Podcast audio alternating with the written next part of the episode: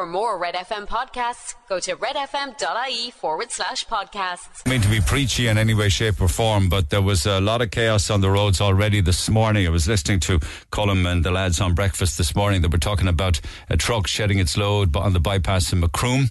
In Mitchelstown, a car overturned on the M eight heading southbound and traffic was badly built up because of it. I hope everyone's all right. Frightening thing to happen, to have your car overturn on you. Uh, on the N twenty-five, there were two accidents this morning, one east of Carrigtwohill, earlier accident between Cobh and Little Island that is now clearing, and another bad crash between Riverstick and Belgooly with emergency services on the scene. I think it's been cleared since. Now, we really wouldn't be having those kind of incidents and having this conversation, or me talking about it this morning, if it wasn't for the weather conditions. And I have to say that it kind of frightens me and saddens me when you see some of the driving habits of people on morning like this morning. It was pretty scary coming out the uh, South Ring this morning with people haring down the fast lane, doing one hundred kilometres, one hundred ten, one hundred twenty kilometres, with so much surface water, particularly coming up to and going over uh, bridges and flyovers where water uh, seems to pool. But it's like as if some people think they're absolutely invincible and drove today, um, way too many people drove today like as if it was a, a normal dry day, bright day, and it was none of that. Do you know what I've also noticed? And I don't know, is it just me that's noticed it, but I'm seeing far too many people with end plates driving like lunatics. Not all of them. Clearly, many people have got their end plate and they're behaving very responsibly. But for some reason, I seem to notice the end plate first, and then the driving habits of, they, they seem to me to think that they're totally invincible, or they believe that they have the best driving skills on the planet, right? Um, and they trust their cars and their tyres too much. So that's the uh, that's as much I have to say on that matter. Perhaps you have thoughts on it. Text oh eight six eight, one oh four, one oh six. But wet and windy uh, with a washout being the description of the weather at the moment in the Mirror. It may well be a washout here, but we're looking at a second heat wave to come across Europe by all accounts. There's a satellite image this morning of Spain. It's a colour image of mail uh, of in the mail, and pretty much the entire map of Spain by satellite is coloured red because of heat, searing heat, uh, right across Europe. And they're just getting over uh, the first, um, you know, Cerberus, which is exhausting itself. Um, but now there's another one coming right after it, which is named Charon, which who is apparently Hades' ferryman. And Charon will push temperatures back up uh, to at least uh, the low forties, if not higher. In fact, they're predicting some of the temperatures across land temperatures in Spain, reaching upwards of sixty degrees Celsius yesterday. They are talking temperatures to come with the next one, um, following Cerberus, forty-five degrees in Spain, Greece and Turkey by the end of next week. Yes, I said next week, not as if it's going to pass in the next few days, for it won't. There's a lot of court cases making this morning's uh, newspapers from uh, Cork, uh, and one of them is a story that I mentioned on air yesterday, which is which was actually which actually became a, a cold case investigation some years ago, and it is the uh, death uh, by somebody's hand, uh, the illegal killing Uh, of a, a Cork woman. And uh, there's a lot of court reports on it this morning, but I'm actually looking at the Mail today because the jury will hear evidence that suggests that a, a man who's now seventy-four years old had sex and murdered a vulnerable woman whose naked and bruised body was found by forestry workers dumped in dense undergrowth forty-two years ago. Uh, so this is a case, Um, uh, murder trial that's happening at the Central Criminal Court in Dublin, and, and of course D N A evidence and uh, you know swipes and swabs and things like that are central to the case. In particular, semen ret- retrieved from the victim, which matches the D N A of the accused man. Now, the accused man is a man by the name of Noel Long, um, and uh, it, it's quite lengthy. Noel Long uh, lives in Passage West and has denied uh, murdering uh, Miss Sheehan, the death of uh, Miss Sheehan, who was a mother and a wife. Her body was found by forestry workers down in Shippool Woods in Cork six days after she went missing. It's such an old case, lads, that um, not all the witnesses will be available to come forward to give evidence because uh, they've died. People die, and sadly that will uh, affect some of the evidence that could be given. Um, but um, Nora Sheehan's body was found in June of nineteen eighty-one. Uh, she lived uh, with her family in Ballyfihan. And the barrister um, who was giving evidence yesterday, opening the trial, said that she had developed some eccentricities and she had an obsession about a nearby hospital. And apparently she'd been treated recently, well, very near to the time when she went missing, at the South Infirmary for dog bites. But she often could be seen on the roads near her home or on public streets attempting to wave down cars and talking to people about the goings-on in hospital and things like that. So that's kind of like the backstory. Um, then we probably will hear in evidence from witnesses who saw uh, Miss Sheehan from sometime between midnight and four a.m. in the morning, um, the sixth and seventh of June back in eighty-one, but she wasn't seen alive after four a.m. in the morning and was reported missing to Toko Garda station. Now, apparently there were forestry workers, both of whom themselves are now dead as well, who reported that they found what looked like a body Um, while they were working at the Shippool Woods. They were forestry workers. Uh, and, of course, this started the investigation. Um, interestingly, then, it seems as if the Gardaí stopped Mister Long's car, an Opel Cadet car at Curraheen Road in Cork. Now, I'm assuming that in the trial we'll find out why that stop was initiated. But at the time, he was thirty-two years old and living in Bishopstown. And counsel said that uh, the car was examined by the technical bureau and they took samples and things like that, carpet fibres and stuff from the boot. Um, and uh, at the same time, of course, they had samples from Missus Sheehan's body, which showed the presence of semen. And then years later, in two thousand eight, uh, a cold case review started to put more pieces together with regards to this jigsaw puzzle um, of who killed um, uh, the pensioner. Um, and indeed, I suppose the court case hopes to determine who killed the pensioner and why. So that's where we're at with that. There is another case, of course, um, that also makes the front of the Echo today. There's a man called Andrew Nash, a forty-three-year-old, uh, who changed his plea, actually, because he had pleaded not guilty to murdering his late mother's fifty-one-year-old partner in Skibbereen uh, six years ago. Andrew Nash from Tipperary, he denied the murder charge. Um, but the jury then were settling in to hear the first witnesses and what have you. And apparently, um, at the same, as, as this was happening, um, his defence counsel asked for him to be rearraigned in the same uh, on the on the same count. And at that stage, they said, asked him how he was pleading, and he says that he now pleads not guilty to murder, but guilty to manslaughter. So that's why the headline in the Echo says, "Killed Mum's Partner." Uh, and then there's a very sad case in the courts of uh, a couple that just were not getting along. In fact, uh, Olin Kelleher says it's the saddest case I've come across and the most unusual. He says, "I'm not satisfied at all uh, with regards to whether or not there was a breach of safety uh, safety order," but and he dismissed the case, but involves a, a husband and wife separated but living in the same family home. Now, it's a very lengthy court report that I won't have time to go into, but Frank Buttermer uh, was, was part of the, the legal team involved in this, and he said financially they couldn't afford to live separately. Um, the woman said that there was a dispute about who'd sleep in the bed uh, and that she was terrified and claimed that it was part of the coercive control used by her ex-partner. So who would sleep in the bed? Apparently the defendant said, the husband said that his wife went out on Saturdays and he generally, and she didn't generally return, and he slept in the bed on the Saturday night. But he came back on a, she came back on a particular Saturday night, went up to the bed himself after match of the day and fell asleep, and she came back telling him to get out of the bed, et cetera, et cetera. Uh, so it's kind of, it's kind of sad, actually, uh, when you hear of cases like that where marriages and relationships break down, isn't it? But because of financial reasons, people are still bound to each other by having to live in the same home. Uh, so that was before the Cork courts yesterday. From courts to uh, committees.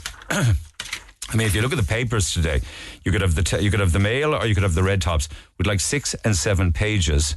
Every time you turn a page, it's more and more and more regarding Ryan Tubridy, uh, R T E, and everything to do with the Renault payments. Now they're looking at the golden handshakes that R T E chiefs apparently were getting uh, over the years when they leave their job. Uh, they would voluntary, uh, voluntarily retire but get big payouts. This is the allegation. So they're going to launch yet another investigation. I'd love to count up the amount of investigations and tribunals that have been set up by this. All of this emanating, of course, from the uh, um, failing to publish the correct figures uh, for Ryan Tubridy's salary. And everything else has come as a result of this, right? Uh, the match tickets for the World Cup, the rugby, rugby tickets at the Aviva, the flip-flops, um, all of the other stories of restaurant bills and, um, you know, ridiculously expensive lunches and who's got a car and who hasn't got a car and the bloggers and influencers who were using airtime to drive on their own uh, private careers. All of this came from that one thing, primarily the seven, two seventy-five grand payments. So I wouldn't even, even know where to start. All of the papers have it. One interesting development on this, of course, is that um, R T E would take back the one hundred fifty grand if Ryan Tubridy chooses to pay it back. Now, he has said already that he will pay it back. So what uh, Kevin Bakhurst is saying, it's payback time. Let's see if he does. Will that impact on whether or not Ryan Tubridy will get his job back? I think it would probably help.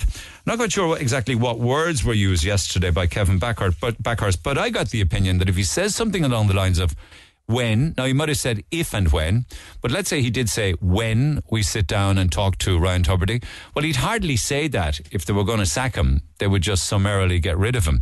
So if they are going to have a conversation, don't you think the conversation would be about a return date and exactly what show he would do? I mean, he only preve- he only presents five hours of radio a week. So how much would that pay? I have no idea. But certainly in, in R T E terms, it pays masses of money. Uh, so I don't know what it is with Dave Fanning. It's the second apology now in a couple of weeks because he had to apologise for comments about Christy Dignam, and now he has to apologise, and rightly so, for um, it, it's okay to say, I would think, a Nuremberg defence where somebody says I was just following an or- orders, but comparing the Oireachtas committee to the Nuremberg trial, of course, is a very hurtful and distasteful thing to say because we know what the Nuremberg trials were all about. So another Reich mess is the Star's front page today with Dave Fanning saying, sorry, uh, you need to be very careful before you tweet things or get into the Twitter world uh, because um, sometimes it can get you into a lot of hot water. But he's apologised for that one as well. I don't know how many strikes he'll get. I'd say it could be three strikes and you're out, but that's two. So I think Dave needs to be needs to be careful. Talking about R T E, when they do work, they do good work, like R T E Invest. You see that documentary on Monday night about the treatment or the ill treatment of animals at Irish marts. Now, they looked at a number of different marts, but one in particular was Kanturk Mart, uh, which had a, the secret filming shown on the R T E Investigates programme showing bull calves being manhandled, a calf falling to the ground as it was boarding a truck. Um, now, I have to say that the parts of those films from Kanturk Mart, the mistreatment of the animals, didn't involve Mart staff. And I say that because it, many people are involved along the chain. There would be Mart workers, farmers, transporters. But several Irish Marts showed some handlers treating young calves, to say the least, with a blatant disregard and respect. It shows examples of slapping, striking and kicking of animals, all prohibited by law, throwing them into midair. I mean, is that calves they're thrown around? That's shocking. And a recent sharp increase in calves being delivered for slaughter to meat processing plant plants, which is widely condemned in the industry. Would that be condemned because they're just too young to go for slaughter? So that's a story that uh, made the newspapers again yesterday and indeed online, because they're saying it's not just issues regarding Kanturk, but they also looked at uh, a mart near Fermoy, and they looked at marts in Kerry and Tipperary, and they found other examples of mistreatment of animals. I think it's very unfair, Bandon as well.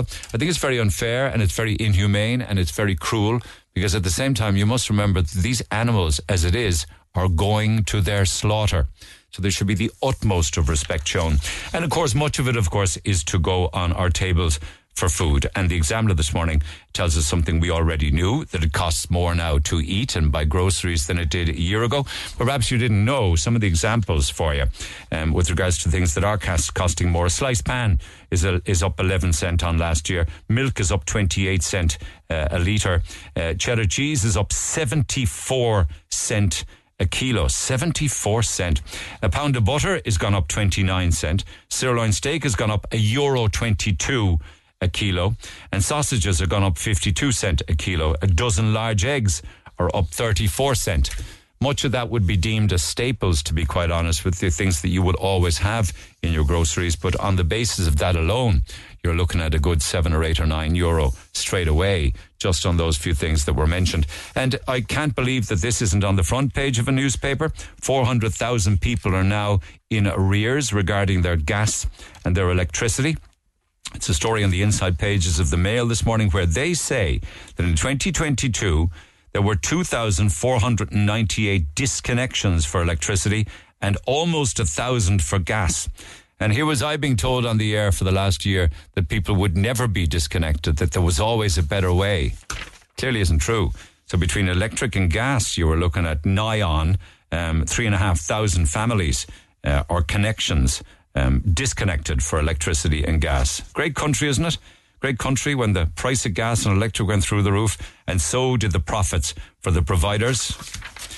I said it before, by this country, you couldn't make it up. And then, of course, the house, the price gouging of hotels, which is another shameless act that they've been at for years. No matter what they tell you, they do it. And you can see it all of the time. And the Britney Spears gig is another example of that. A hotel that might have been two hundred bucks is one thousand euro on the night that Britney Spears comes to town in Dublin, and you cannot defund, defend it. Good luck to Fáilte Ireland, who are going to launch an investigation into price gouging at peak times. They're going to give the report to the tourism minister, who will probably put it in a file, in a filing cabinet. And you can't make up your mind, can you, as to whether you should be drinking diet drinks or not. I can understand why, because two different departments within the World Health Organization contradict each other. One says that it is safe, one arm of the of the W H O says it's safe, and the other says that it potentially can cause cancer. What? Well, the actual ingredient aspartame, which can be found, I know they hone in on Diet Coke, but it's in a lot more drinks than just Diet Coke. But if I could just put it to you like this, by all accounts, um, and I don't drink them, I do drink Diet Pepsi, and I'm quite sure that that has aspartame too. But you would have to drink fifteen cans a day containing the artificial sweetener before you would reach the acceptable level. fifteen cans a day. I would love to talk on the air to the person who does drink fifteen cans of it a day or more. I know I've spoken in the past to people who have drank something in the region of three or four two-litre bottles a day, so that clearly would be a risk. But fifteen cans a day. They say that Donald Trump drinks twelve cans of Diet Coke each day, so even Trump, regardless of his consumption, is still below the level. But if you also look, say, for instance, at his absolute love affair with McDonald's food, he's in trouble with his heart and his cholesterol and his weight. One other thing for you then when it comes to things what you do be drinking, I don't know if it's relevant here, but in Canada, they have recalled Prime Energy Drink because it's got way too much caffeine in it. But I love this story for the rich and famous and people who have more money than sense. Mind you, if she worked and she earned it and she bought it, maybe she's entitled to be annoyed that it was scratched. What am I talking about? I'm talking about the wife of Jensen Button, um, who had her, I got to make sure I get this right, her Hermes Birkin handbag damaged. She called it smashed and scratched, mega scratch, mega damage done by the first class seating on a British Airways airplane. Now, a standard Birkin costs about seven thousand six hundred, but the minute you buy it, apparently, it goes up in value. Go figure that. The weirdest thing. She has said that because of the damage that her seat did, had, did to her bag in first class, that the value of the bag has plummeted. And she is asking whether or not there should be designer handbag insurance. Can I say it again? You couldn't make this up. First world problems. I just, you, you just because of Jensen Button, they're having awful luck. Because do you remember a couple of years ago they um, they were gassed in their own home? No, and they had the home. They had the I, home I want to know sacked. More about Formula One because I love it any time I watch it. Okay. But a, a buddy of mine, Pat Phelan, just would sit down and watch Formula One all week. Yeah. But anytime I watch it, I'm fascinated. But by no, I know nothing about the backstories of the drivers. Well, Dave, do you need to watch um, Drive to Survive? Start off Drive to Survive on Netflix, and you'll watch the first season. That's that. after That's after myself and Claire get Go. to watch Barbie the movie. Yeah, yeah. Barbie, Oppenheimer. Uh, you know, that's the kind of covers the whole lot, doesn't it? You kind of have the two extremes. You know, yeah. But anyway, hand the house got burnt down, no? No, somebody somebody gassed them in their own house. They like they put in like um kind of like a chloroform kind of type thing in their um, air conditioning system and gassed what? them, and then came in and ransacked their home. It happened a couple of years ago. That's attempted murder. Yeah, one could say that. Yeah, yeah, absolutely.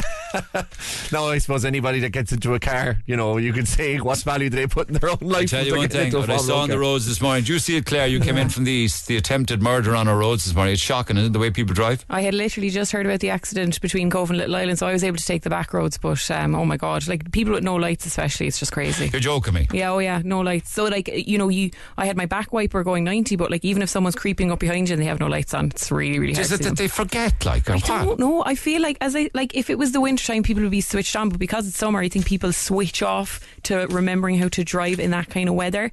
And just because it's July doesn't mean that the weather isn't as bad as it could be on a November morning. It's like, it was like watching the French drive in the rain. Have you ever, have you ever driven in France in the rain? Yes. Oh, they just they just don't like. It's like it's like the rain, a drop of rain falls and they all just totally forget what that's they're the doing. That's the French for you, boy. They're half mad. That's what it felt like this morning. All right, well, weird. That's why we had all of these problems. The car flipping on its roof and everything. Text oh eight six eight, one oh four, one oh six. You got any motoring stories? Do share.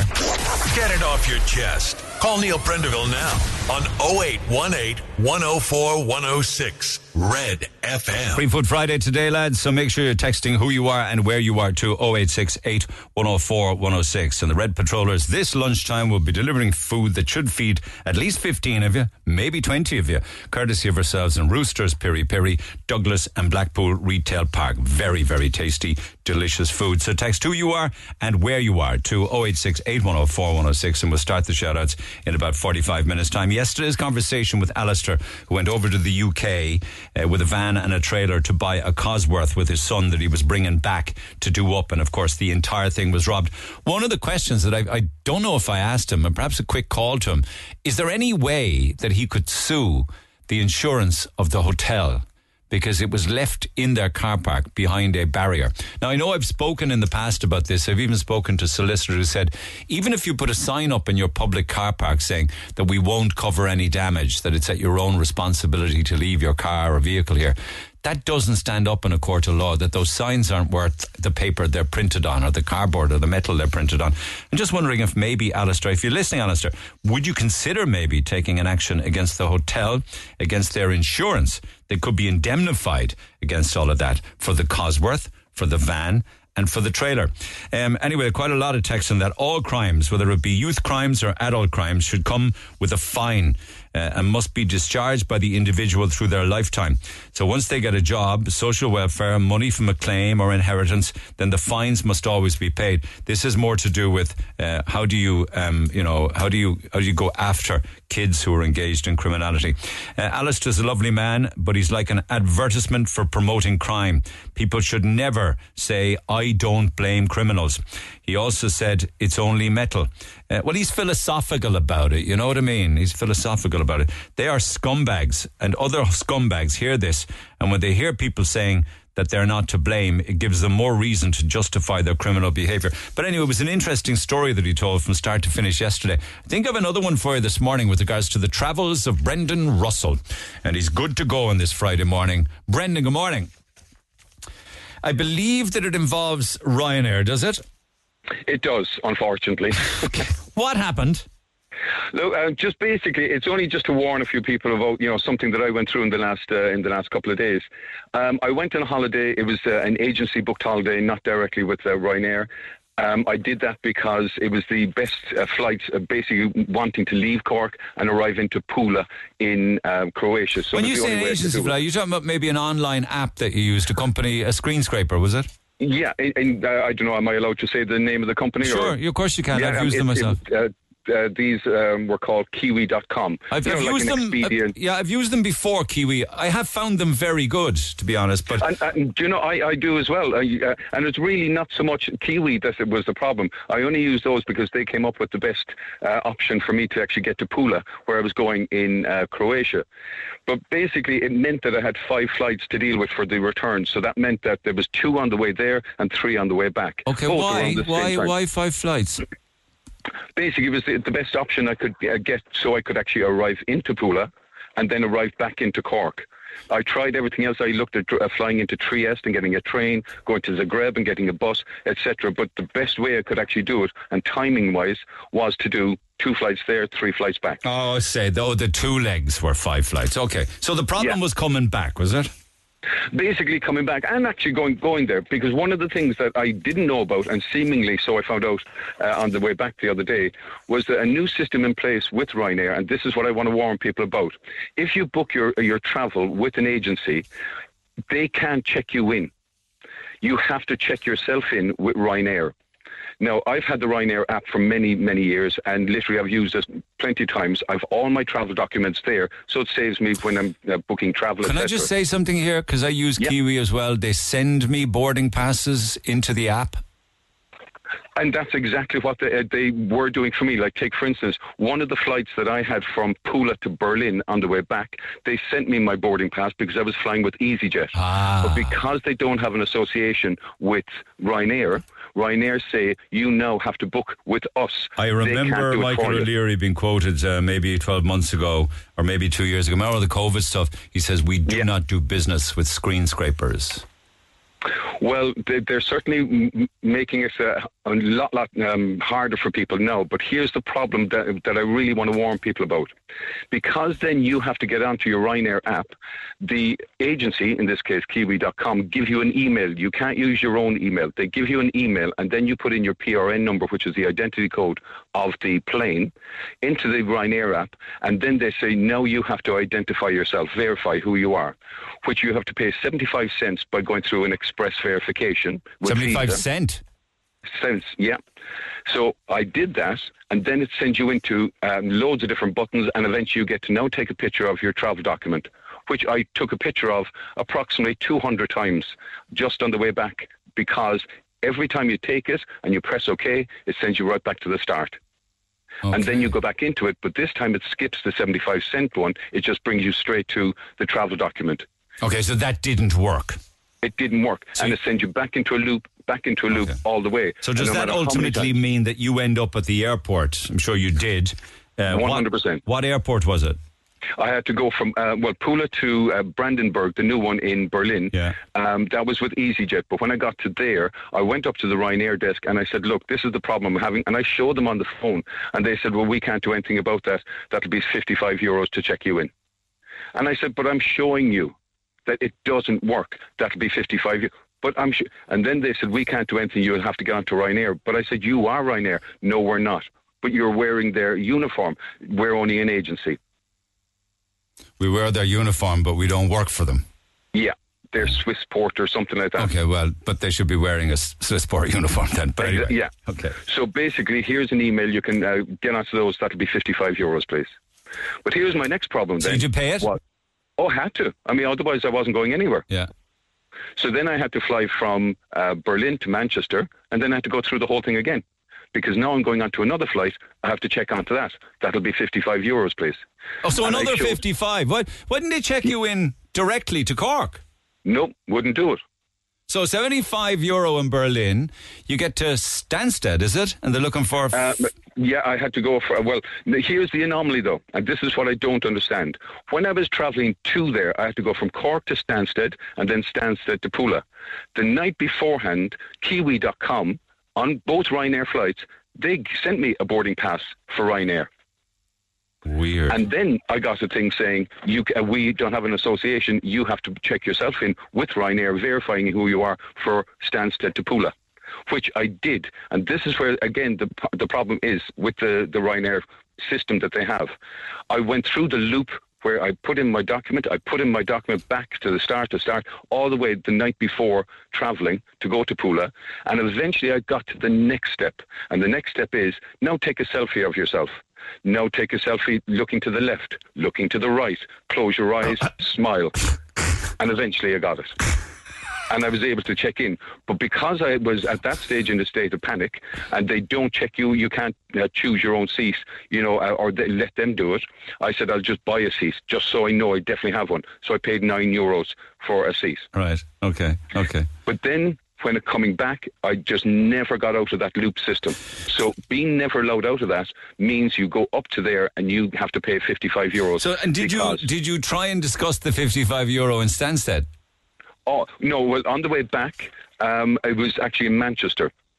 Manchester. So, okay. Yeah, so I went from Pula to um, to Berlin. Berlin, then I had to pay the fifty-five euros. Then I got to Manchester and I went up. And again, I was put in, and sorry, so you have to pay your fifty-five. Have to pay. And again, I showed them so many times, but thank God this time the guy looked at me and he literally was pissy. And he went, okay, I'll let you go, but I'll put it into the computer. And I didn't have to pay that fifty-five. Okay, okay, okay. Uh, and basically then it's a case of there is no way out of it. But is there a chance of me getting my fifty, uh, fifty-five euros back from Ryanair? I would literally think whistling Dixie. No, the, the, you won't, because they, they're saying you need to use the Ryanair app. But what what was the... I, I thought that you argued the toss and they charged you more at some stage. No, that was the fifty-five. That's the, the. This is what I'm trying to warn people about. It's a case of this is what Ryanair are telling you. If you use an agency and they're not associated with Ryanair, you're just going to go into a loop. So no matter what happens, you're going to have to go up and pay fifty-five euros. Why? So why be, were you called out by check-in oh, staff in the queue? That was a queue. Separate thing. In, in Manchester then, after I, um, you know, he let me away with the fifty-five euros, I then went in through the security check, which I have to admit was another joke, but I won't go into that. But then I was Why waiting was it for my a joke? Flight. Is it because of priority and well, non-priority? Uh, no, no, this this was a different thing going through the security check. They actually put uh, my bag off to the side to be checked, and there was loads of bags to be checked, and literally was a case of um, I had to wait about twenty-five minutes. They said, is this your bag? Yes. And literally they took one thing out of my plastic bag and put it into the one that you have all your one hundred mil stuff in. And that was it. All right, okay, okay. But that was just another... And then I went in, and the uh, the flight was uh, delayed by an hour. I literally was six back from the queue to actually go forward to join the, the flight. And I know this might sound exaggerated, but literally like a criminal in front of a full passenger uh, of planes, or a, a plane full of passenger, I literally was pulled off by the guy in the yellow little jacket, and he goes, please accompany me, sir, up to the desk in front of everybody, literally like something out of the, you know, the, the episodes of smuggling or whatever. And he goes, uh, Midnight, you Midnight have Express. Do you remember that film? Oh, don't I remember it well. And but it was mortifying because he started, I still had no idea what this was about. And he started by saying, okay, we're going to remain calm now and we're going to do the... And I was what? going, what are you talking about? What? What is, what's happening? And this, again, as I say, in front of everybody. And then he says, you have to check your uh, bag in. That'll be seventy euros. Oh, God almighty, Brendan. And I went, what? And he said, you can put it into this whole thing here, you know, to measure your bag. And I put it in and I said, it fits. Yes, but you should have checked it in. Not if it I fits. Said, yeah, but not if it fits. And he goes, no, it has to be. Uh, and But he said, I tell you what I'm but going to do. But if it goes into that bin thing, it's yeah. hand luggage, isn't it? Put well, it under your seat. Th- this is what I thought. And, of course, when you when you che- or get your ticket, I uh, had the ten kilo. You're allowed ten kilo to bring on. Now, then he goes, no, that's only the small one on top. And I said, look, if you're telling me that small little thing on top can hold ten kilos, that isn't a concrete block. I'd love to see what, what goes inside. But the there. bag that you have is one of the ones you throw on your back, like I call them yeah, tech bags. Backpack. It doesn't even come yeah. up to your knee. Yeah. All right. Basically. So, so did you pay him? I had to. There was nothing I could do. There was literally nothing I could do because in front of the whole um, uh, of the passengers, he says, "Well, you're not going on unless." Don't you just and, love Ryanair? Oh, look, I mean, and at one stage he turned to me and goes, look, between you and me, I tell you what, just for you today, I'll only charge you for the small one, which is forty-five euros. And then I still carried on querying, and then he looked to his supervisor, and she pointed up, and then he goes, okay, that'll be seventy. Oh. So, so you didn't, when you didn't accept the discount, they put it back up again. Yeah, and I said, wh- why has that changed uh, with her finger pointing up? And he goes, it'll be seventy. And that was it. Oh, God. And then on top of that, I left the bag at the side of the desk, and then I carried on to uh, when they said board, and they said, hey, hang on, here's, don't forget your bag. I said, you told me I can't take it on board. Oh, no, no, you take it down to the, the tarmac and hand it over to the guy there. So I went, all right.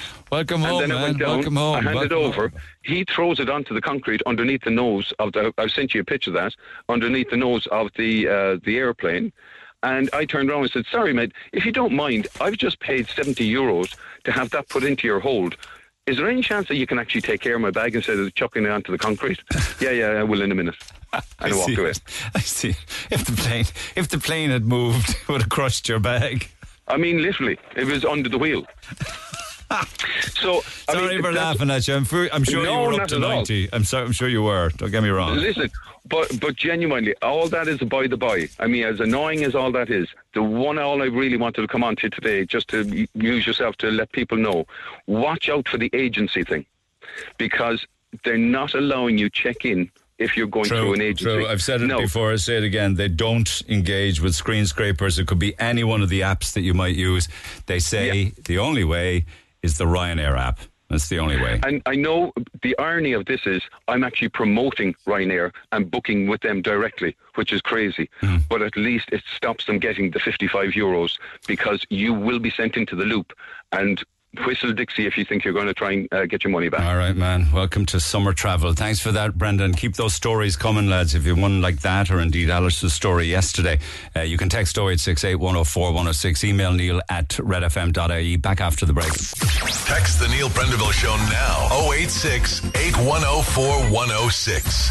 Red F M. Talking earlier on about the uh, court case at the moment that has uh, just begun in Dublin at the Central Criminal Court. Uh, goes way back to nineteen eighty-one. To June of nineteen eighty-one. I was talking on the air about it yesterday morning, because I remember uh, the case. I remember when um, Nora Sheehan went missing. Correct me if I'm wrong, lads, but I think Shippool Woods is somewhere between Belgooly and Riverstick, and I'm open to correction on that, but we, we passed it every weekend because I used to gig down in Kinsale and the White Lady in Perivale and place like that when she went missing and her body was found. It's before the courts in Dublin this morning, and I was telling you earlier that uh, evidence will be brought forward against uh, Noel Long. He denies Uh, the murder of uh, Nora Sheehan. Uh, interestingly, though, it's so long now, forty-two years ago, that some of the witnesses uh, have, have passed away. But Frank Graney is the course correspondent with News Talk, and he, he joins me uh, from Dublin by phone. Uh, Frank, good morning. Good morning, Neil. Again, we are we are talking about nigh on forty-two years ago. Um, it, it it's it's interesting that, because I was reading your copy on it, that her, the last sighting of Nora Sheehan was actually something like twenty-six kilometres away from where she was ultimately found in the woods in Shippool. Isn't that right?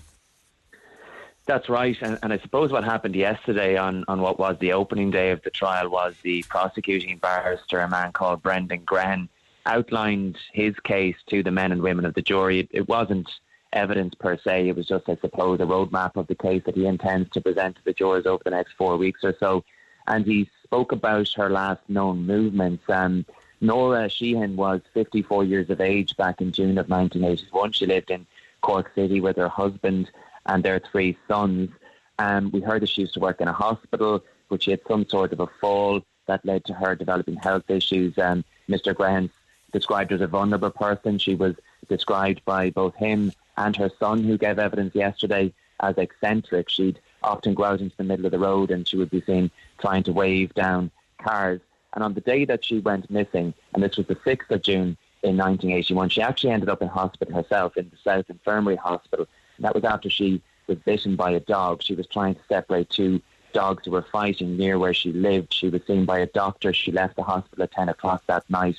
And after she left, she was seen again behaving oddly, again out on the road, waving cars down. And there were a few sightings of her in the early hours of, of the following morning, but her visit to the hospital that evening and her departure from it is considered her last definitive sighting. Her husband and her son, James, reported her missing, and she remained a missing person until the following weekend when, as you say, she was found in a woodland some twenty-six kilometres from from that hospital in Cork City. Mm, mm. Uh, that was by two forestry workers, and I believe both of them have passed away. So uh, again, I think that was said in court because of the time, forty-two years, not all witnesses would be present because they, they have passed away. But they, they found her in Shippool Woods, um, and that, of course, then started a, a, a very, very serious and very quick guard investigation.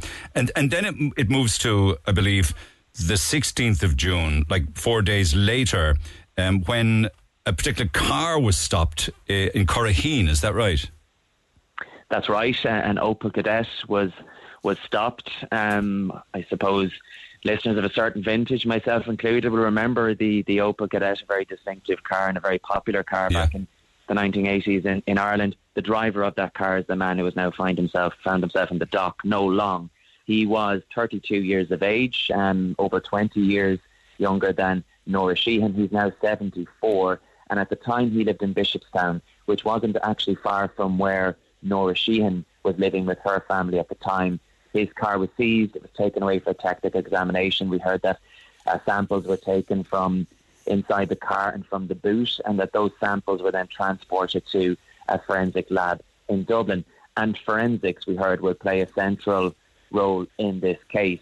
You know, technology in relation to forensic analysis has moved on leaps and bounds in the forty-two odd years since Nora Sheehan uh, was killed.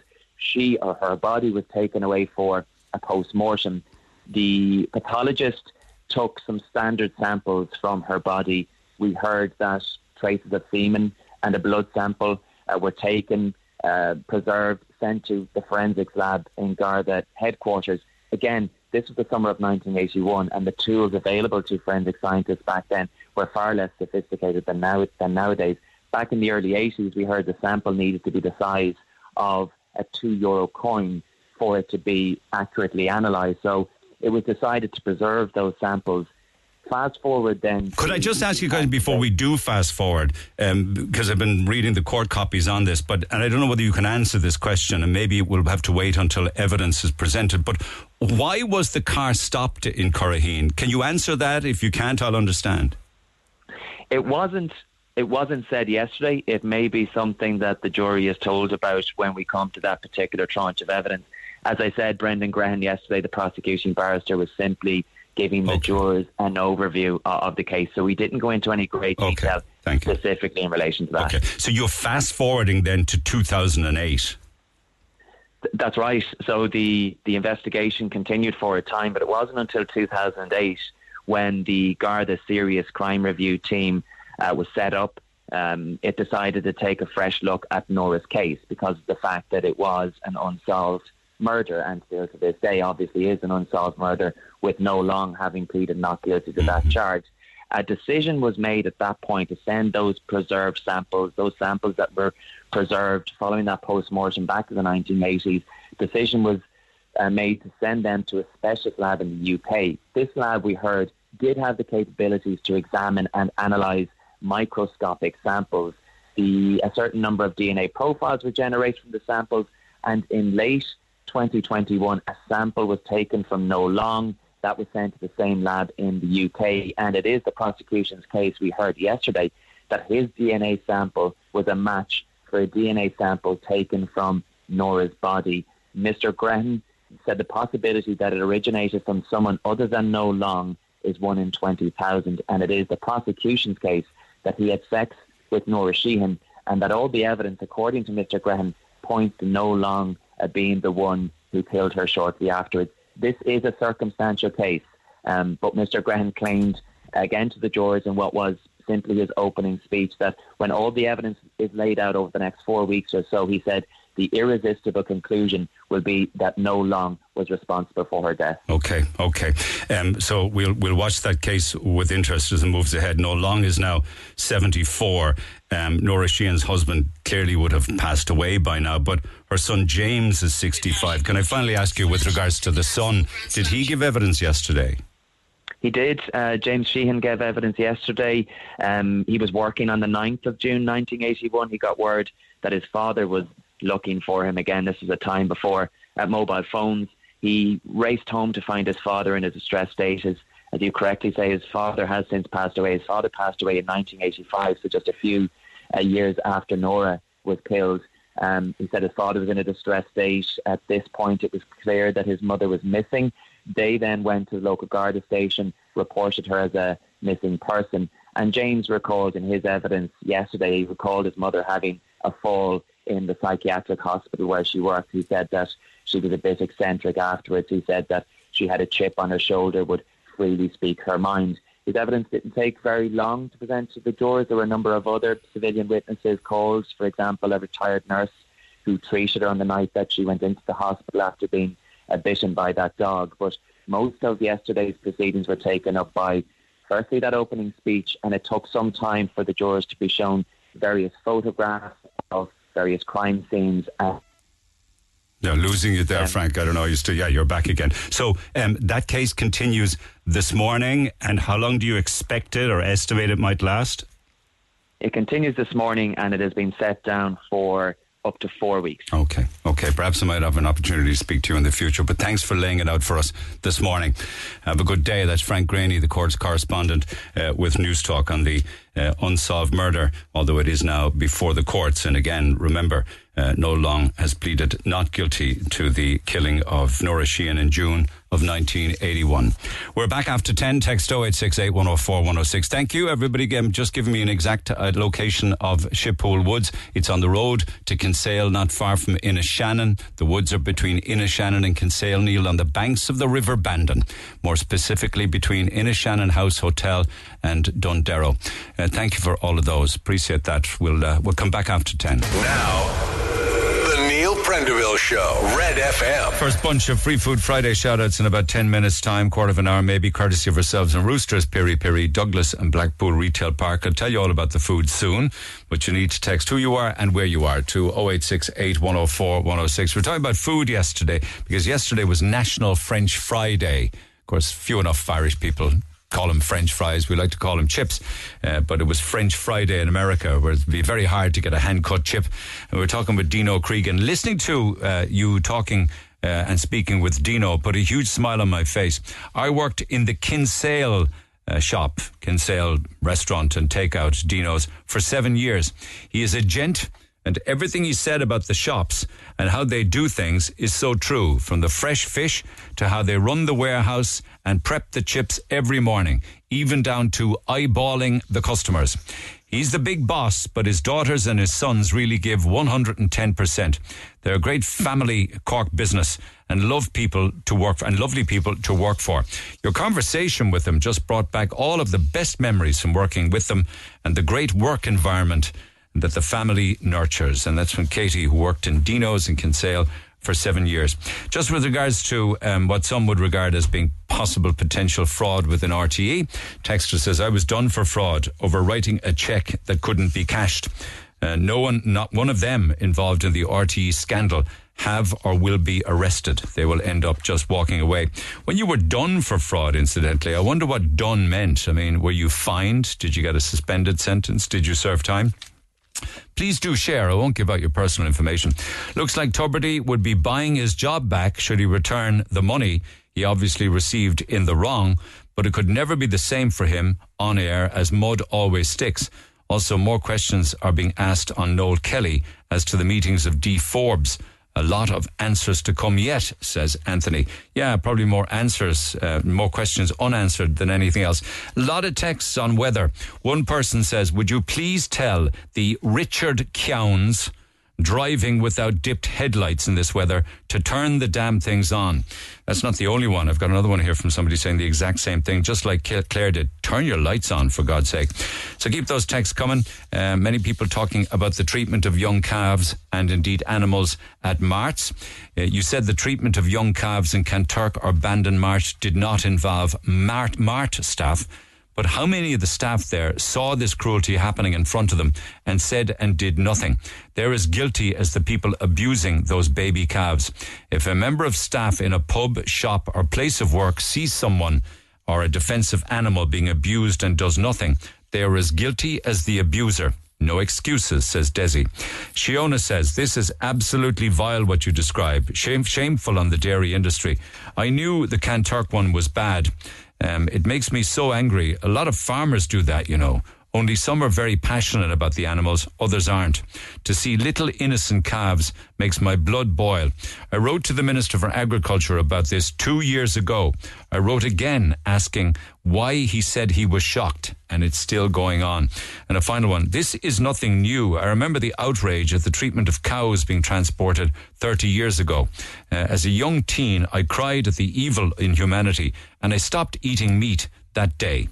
For anyone that cares about themselves rather than vulnerable animals, watch um, What the Health on Netflix, and there will be no turning back. I wonder if you're referencing, and you are right that it was about thirty years ago, I remember covering it on the air, are you maybe talking about the transportation of live animals from Cork, from the port of Cork, uh, thirty years ago? Was that the news story that you're referencing, I wonder?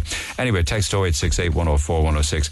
and we'll pick up on that. Just one quick shout out, actually, we got calls after the break, but I want to say a belated happy eightieth birthday. I didn't get to do this yesterday, to Pat in Carrigtwohill Cheese. Um, eightieth birthday yesterday, and they tell me down there at Carrigtwohill Cheese that nothing slows the man down. He was in work ahead of all of them again yesterday morning as usual, preparing for cheese making. So fair play to you, Pat boy, you got a great work ethic.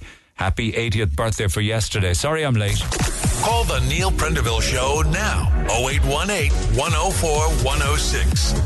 Red F M. An interesting update making the news as I speak, and this has just been released. You know, Lisa Marie Presley, who died in January at the age of uh, fifty-four, well, by all accounts, her post-mortem examinations have just been released now. Uh, and apparently we know that she died of a cardiac arrest, and I know that at the time she was talking, not too soon before she died, that she was suffering from very bad stomach pains. Pains. They're saying that she died of complications from a weight loss surgery she had several years earlier. Um, apparently she um, had bariatric surgery, one of the weight loss procedures several years ago. And uh, over time then it led to a small bowel obstruction. And they're saying that this was a complication of bariatric surgery, and it's a known long-term complication of this type of surgery, apparently. And of course, there are different forms of that. It could be a gastric band, it could be a gastric bypass, or it could be a gastric sleeve. So that's what they're saying that ultimately led to her death, was complications from bariatric surgery uh, many years ago uh, for weight loss. Very sad. Text oh eight six eight, one oh four, one oh six for all other business. Um, I... see many texts coming in on dereliction from yesterday's programme, which is good, and I will come back to that. A lot of people jumping in on Ryanair or the treatment of Ryanair. I was chatting with Brendan Russell earlier on saying, and many people are saying, just book directly with the Ryanair app. Well, he couldn't because he had different legs of the flight. Mind you, somebody did say, if Brendan wanted to carry the ten kilograms on board, he'd have to have priority boarding. So obviously he didn't. Otherwise, you have to check in the ten kilograms. And thank you. You know, I was talking about Alistair, who went over with his son to the U K uh, recently to buy a Ford Cosworth that he wanted to bring up, bring back and do up. So he went over and then he bought it. He brought the trailer and everything and he was hitched it to the van. So the van, the trailer and the Cosworth were stolen from the car park of a hotel, right? And I was wondering whether or not he could chase the hotel under their insurance. Uh, a solicitor says, I know Alistair from training and hearing about it as a lawyer, I checked. And alas, pursuant to the U K's Hotel Proprietors Act of nineteen fifty-six, there is no liability for theft of a vehicle or indeed a horse from the car parks of hotels. And th- he actually attached it to me. It does not cover, their hotel policies do not cover motor cars, other vehicles, or any kind of property left in them, or horses, or other live animals. So that's a dead end, so it is. Anyway, text oh eight six eight, one oh four, one oh six. Pick up the phone on oh eight one eight, one oh four, one oh six. One other story, actually, that I want to get to right now, if you don't mind, uh, has to do with the old Cork prison. Now, we know that the new prison was opened some years back and it's full already, but the old Cork prison remains there, unused for uh, a number of years. Paul Byrne will tell us more about it in his report from Virgin Media News last night. Um, but um, I think that maybe it could be a good idea to put it to good use. But chatting about it yesterday, somebody said to me, um, actually what you really need to do with the old prison is to open it up again as a prison because the new prison is full already. Uh, but more on that in a minute. So this was Paul Byrne's report on what should happen to the old prison from Virgin Media News last evening. The prison closed its gates in two thousand sixteen and inmates were transferred to a new facility nearby. Seven years on, the former prison remains idle, its future unknown. There are huge areas up in the prison that could be utilised, and knock out the cells completely and put it all together and you'll have one big building and something like a template to work off, and then put little, you know, small dwellings in there, like for these families, whereby they'll have a living room, they'll have a kitchen, they'll have bedrooms, they'll have their own bathroom, and they'll have their own front door inside there. The Lord Mayor of Cork has backed the call and says the building must be surrendered to the community and beyond. I am of the view that the Department of Justice now need to step up and actually work with Cork City Council to do something with the site. There's been many calls, and as I said, like two weeks ago there was a major call, and we do have a housing crisis, um, and we need to, we need to sort that out within the city, and that's it is I yeah I, I'm I'm a big fan of the proposal. There are now calls to examine all proposals. In a statement, a spokesperson for the Irish Prison Service said that options on the future use of the facility are limited due to the age and condition of the building. But many believe the time has come to once and for all make a decision on its future, rather than to allow the building continue to fall into further disrepair. Paul Byrne, Virgin Media News Corp. Part of that conversation was with the great Katrina Toomey from Cork Penny Dinner. She joins me by phone. Katrina, good morning. Morning, Neil. Was this your idea, I wonder? Do you know, for years people have been asking me, you know, what could be done with the prison, and, you know, I have ideas, but lots of other people have ideas, but because of the housing crisis and because there are lots of other things happening in our city, I just felt that maybe I could come forward and say something new. And I suppose first and foremost, I believe there's a number of things that could happen with the former prison. One is being a total revamp and emergency housing put in place for our homeless families, for our individuals, our rough sleepers who are sleeping in fields, alleyways, on streets, in doorways. We have an increase in, you know, the, the levels of youth homelessness are increasing big time. We have veterans who are homeless. Yeah. And before anyone says it's kind of not right for anyone in the former prison, remember, it is now just a building with potential for refurbishment. Well, wouldn't you have to seriously got that though, Katrina, wouldn't you? Seriously, yes. There's lots.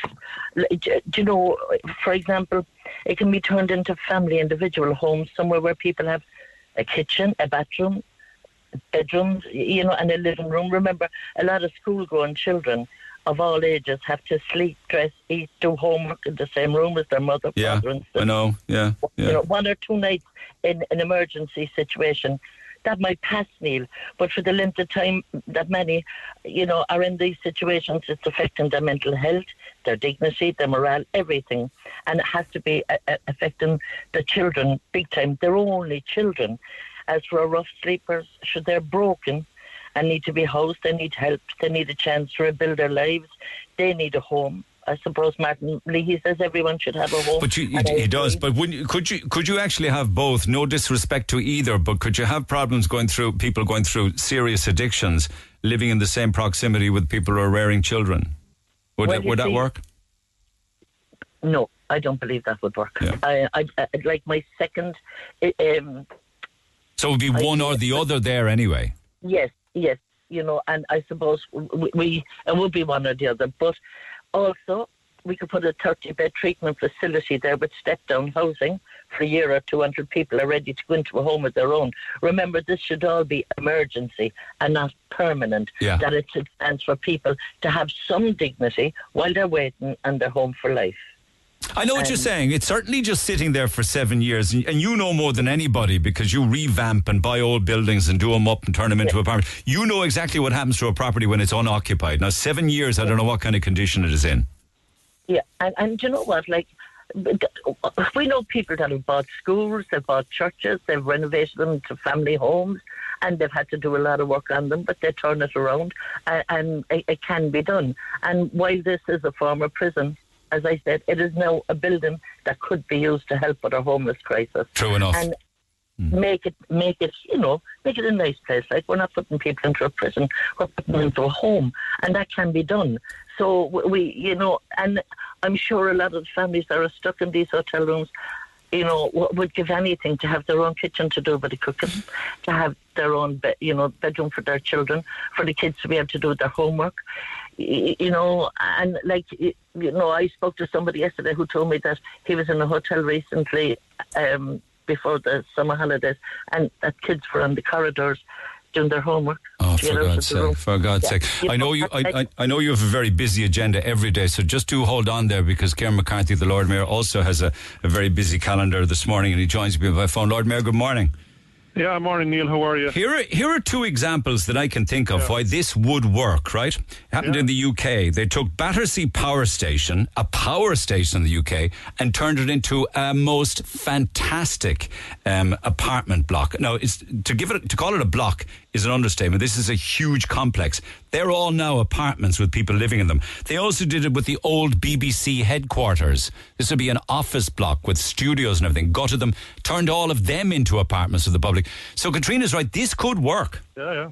Oh, no, yeah, completely. And, and thanks for Katrina for bringing it forward. I think it's a great, it's a great concept. And I suppose it would be important, though, to reiterate that we're not proposing like that we just open the door of the jail and throw people into former prison cells. Like, it needs a major retrofit. It needs a major investment.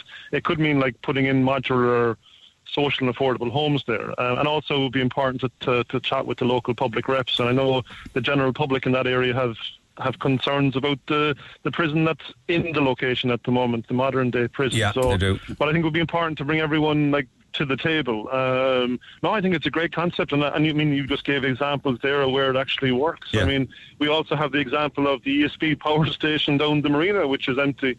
Like, and I know I've been vocal um, in terms of what do we do with these old buildings. Well, if they could do it at Battersea Power Station, they could do it down there as well if they had the thought yeah, process yeah. in place. Who yeah, owns? And, so, and who owns the? Is the prison under the guidance now of the Department of Justice? Yeah, yeah, yeah, and I. Um, I know a few weeks ago, um, I know Councillor John Maher actually in the North East brought this brought a similar concept actually up, and he he actually shared the concerns of local residents with the modern prison. I know we had a, a discussion as well at the council meeting on what do we do with the old prison, and that we should invite the department. We could actually bring the Department of Justice into a meeting and have a proper discussion on the modern day challenges around the area and also the kind of the former prison. I think the former prison is just being used by film crews to do films, to do short films, which is great for the arts. But like going forward, it's such a valuable piece of land. It's got a massive potential. Um, even some of that land could, I don't know, could be a, a local green park for local residents. Could you but, tell us what I mean, needs to be done to push this on at this point?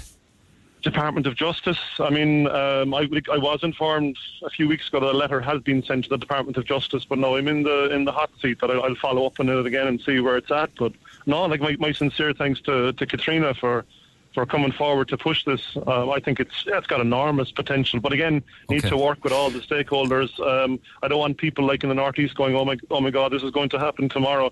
No, this is just an idea that's been pitched, and uh, it just needs to work with everybody around. And tell me this, if the Department of Justice were on board to, I don't know, would they sell it or gift it? And to whom? Would it be City Council?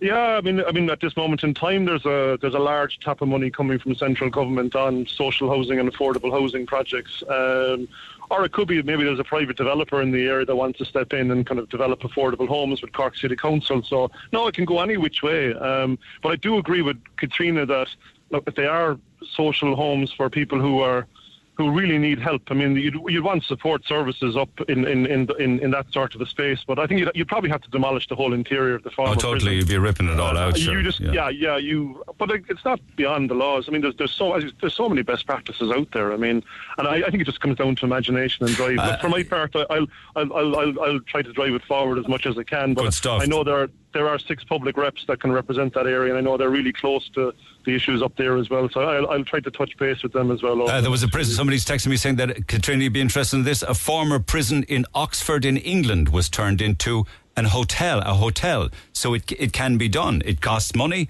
but it can be done. Yeah. Yeah, I mean, I, look, I, I think it's a, I think it's a great concept, and again, okay. thanks to Katrina. I mean, we're we're very lucky to have people like Katrina who come forward and who are who are being honest as well with public reps like me, going that we need to help people, and I'm I'm very conscious as well that yeah, I, I'm I'm in the hot seat, and what can I do within my rules and regulations and red tape? I mean, I'm not I'm not, not a directly elected mayor, so I, I mean, I just yeah, so. I'll chat to Katrina a little bit more. And tell me, tell me this: what would you say to people that the, the new prison, in inverted commas, is now also full? That what we need to do is open the old one again? No.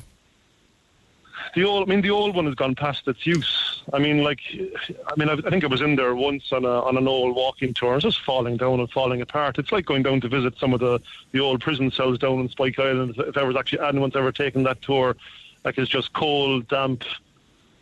I mean, it's yeah.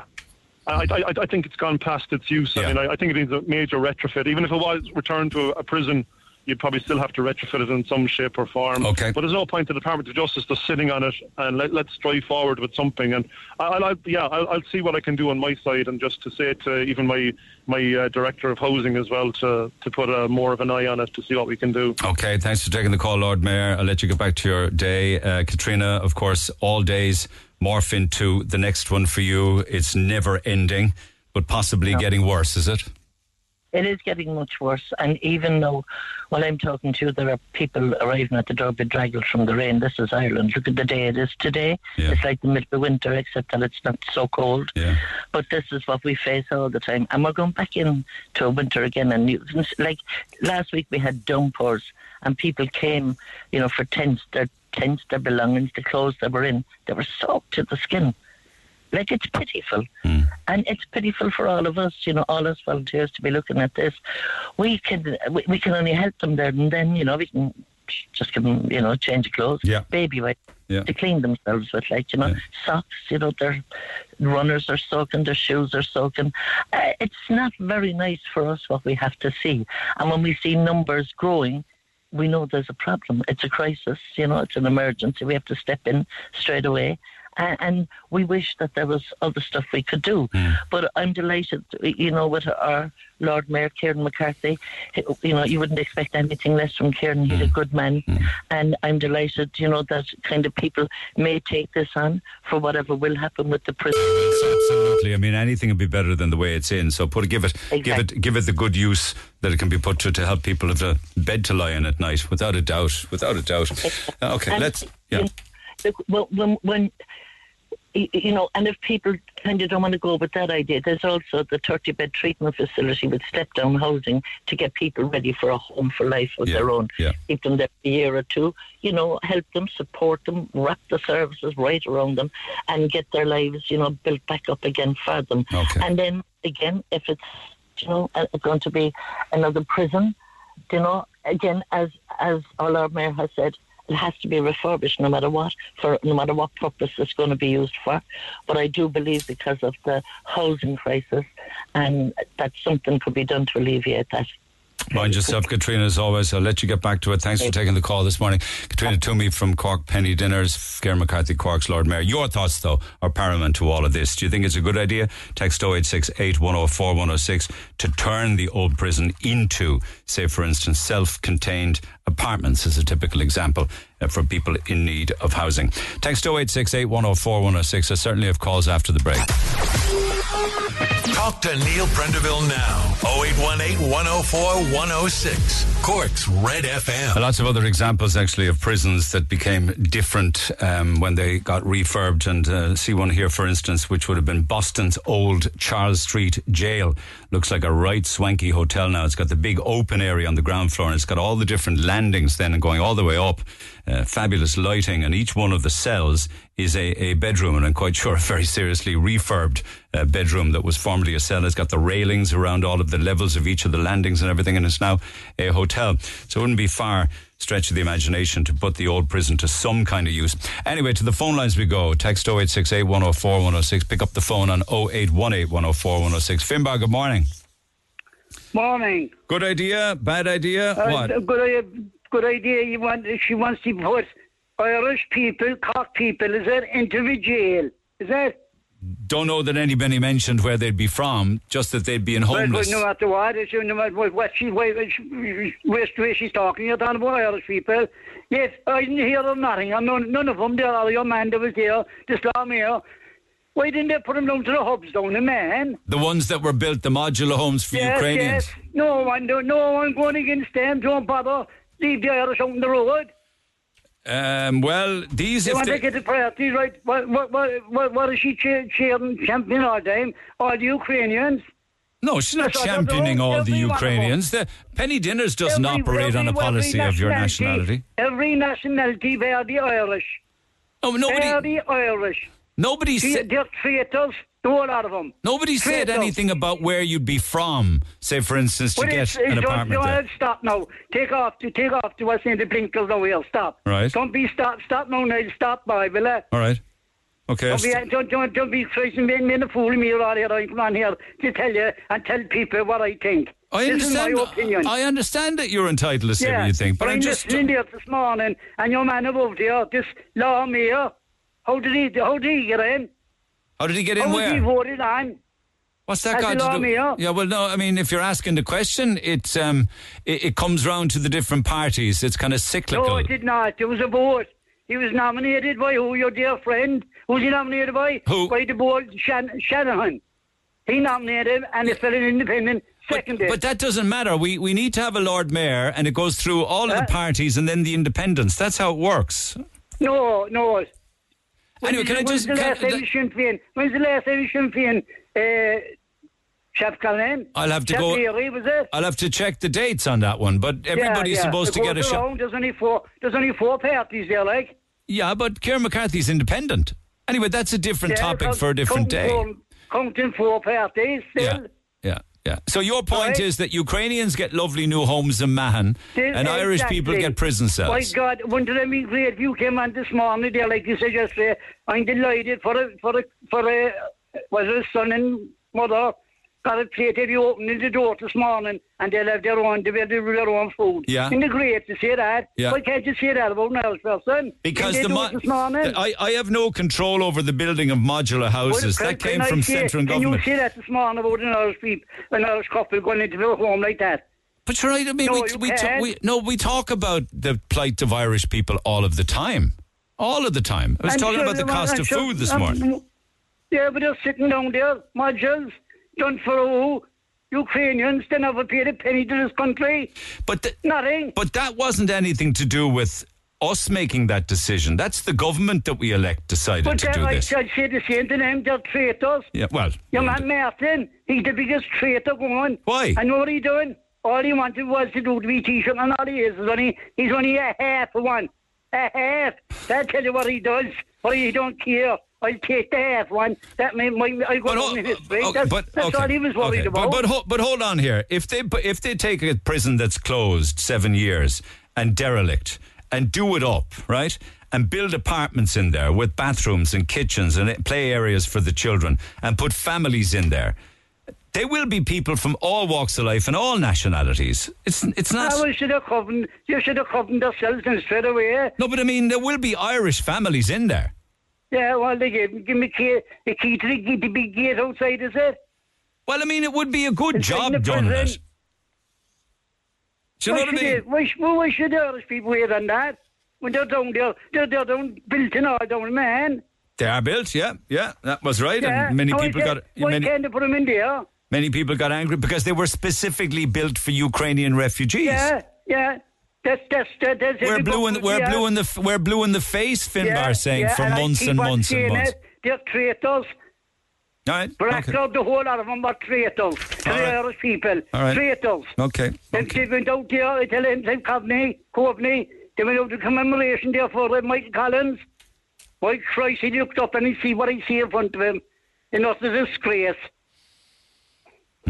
If he were around today, I often wonder what he'd make. If he was around today, if he looked up and what was, what was up over him, hypocrites up over him standing, when I see them, and they go up and they're crazy marching up. Okay, okay. Why Christ, that man right. he have some... He, I, I can't wait for one of their crowd to come to my door. Fair play. I throw a bucket of piss and have them. Charming. Why Christ, I, charming. I, I done it to the Western Mick Barry's crowd. He was, a lot of, he was doing a lot of things to me. I do this. My Christ, there was a Northern fellow came the following year for that, and I told Mother to do it himself. Eleven o'clock at night. They called to the door. Okay, okay. Eleven o'clock at night. All right. Okay. Did you get everything yeah, off? Did you get everything off your chest? No, I tell you, there's a no. lot, a lot more still on them shoulders. I'm, I'm bearing a lot of things on them shoulders. All right. I'm bye. fairly strong. All right. All right. All right. Bye. Enjoy your day. Take care, Finbar. Cheers from now. Take care. Take care. Good Text oh eight six eight, one oh four, one oh six. Pick up the phone on oh eight one eight, one oh four, one oh six. Um, but, uh, you know, no matter what you look at, we were talking about dereliction yesterday. You can throw the old Cork jail into the list of derelict buildings. Um, Free Food sh- Friday shout-outs, please, if you don't mind. Uh, courtesy of yourselves and Roosters, Piri Piri, Douglas and Blackpool Retail Park. To Karen and all our colleagues at the Pharmacy Department at the South Infirmary. Morning to you all. Irish Express Cargoes in Dublin Hill would love to eat on this dreary day. They listen on of the time. Summerhill Construction are celebrating fifty-five years in business out in Dunamore and would love the Free Food Friday to celebrate. C Q Business Systems would love feeding today. Good morning to Siobhan and all the staff. Tidy Mechanical Repairs in Ballycareen, B M D Engineering in Glanmire, Union Hall sm- Smoked Fish, Colso store- Cold Storage in Lehanamore in Toker. Haven Bay Nursing Home are listening in Kinsale. They looked after my mother Frances uh, from Bandon. A T S Carrigaline could do with a treat. Dairy Gold accounts payable. Please feed us and brighten up this dreary Friday, says Ailish and all of the girls. Rapid Prostate Cancer Clinic at the Orchid Centre in the C U H. They deserve it for the work they do. Maclock Locksmiths, T L C Unlimited Creche and Preschool in Blarney. Morning to Katie. Denise O'Donovan's Santry Pharmacy, working hard and would love to be cheered up. Um, the weather isn't helping. Operations and transport staff at National Seaways in the Port of Tivoli and E C I J C B in Carrigtwohill, wishing everybody a great weekend. We'll do another batch of shout-outs, so text oh eight six eight, one oh four, one oh six who you are and where you are, and we'll do the shout-outs in about twenty minutes time, back after the break. Get it off your chest. Call Neil Prendeville now on oh eight one eight, one oh four, one oh six Red F M. Finbar was actually talking there about the uh, rota system we have for Lord Mayor on Leeside side and wondered why there weren't more Sinn Féin Lord Mayors. When was the last one? Actually, it was Chris O'Leary was the last Sinn Féin Cork City Lord Mayor, and that was in two thousand fifteen. So that's nigh on eight years ago, and he was the first Lord Mayor from the Sinn Féin party in ninety years. He was the first in ninety years and there hasn't been any since. Uh, and before you ask, we have four Sinn Féin councillors on Cork City Council. Um, so we would be interested to see when the next Sinn Féin Uh, Lord Mayor is inaugurated on Leeside. Uh, meanwhile, uh, yesterday, uh, another packed day, another packed day, if you like, the Public Accounts Committee. It's interesting yesterday. I'll play you some of the highlights of the audio because some of the things that figured here was um, of interest to questions that the public are asking. Uh, the one hundred fifty grand, what will happen with it now? Um, Kevin Bakhurst has said uh, that he heard that Ryan Tubridy said he would give it back. The door is open. And he's pretty much saying, like the Sun is saying on the front page this morning, so show me the money. So if Ryan Tubridy were to give the one hundred fifty grand back, who would it go to? R T E, because Renault had no skin in the game for that two seventy-five thousands they did for the first one. So if he gave it back, would he get his job back? Of course, they're also looking also at other stories, including um, the golden handshakes that were given to the different chiefs in R T E when they quit their job. Anyway, enough of me. Here's just a few minutes, just giving you a highlight of the committee from, from yesterday.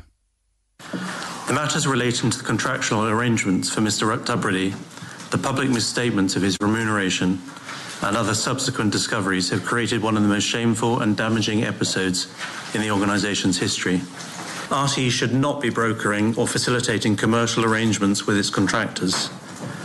The level of fees in contracts of this nature are too high.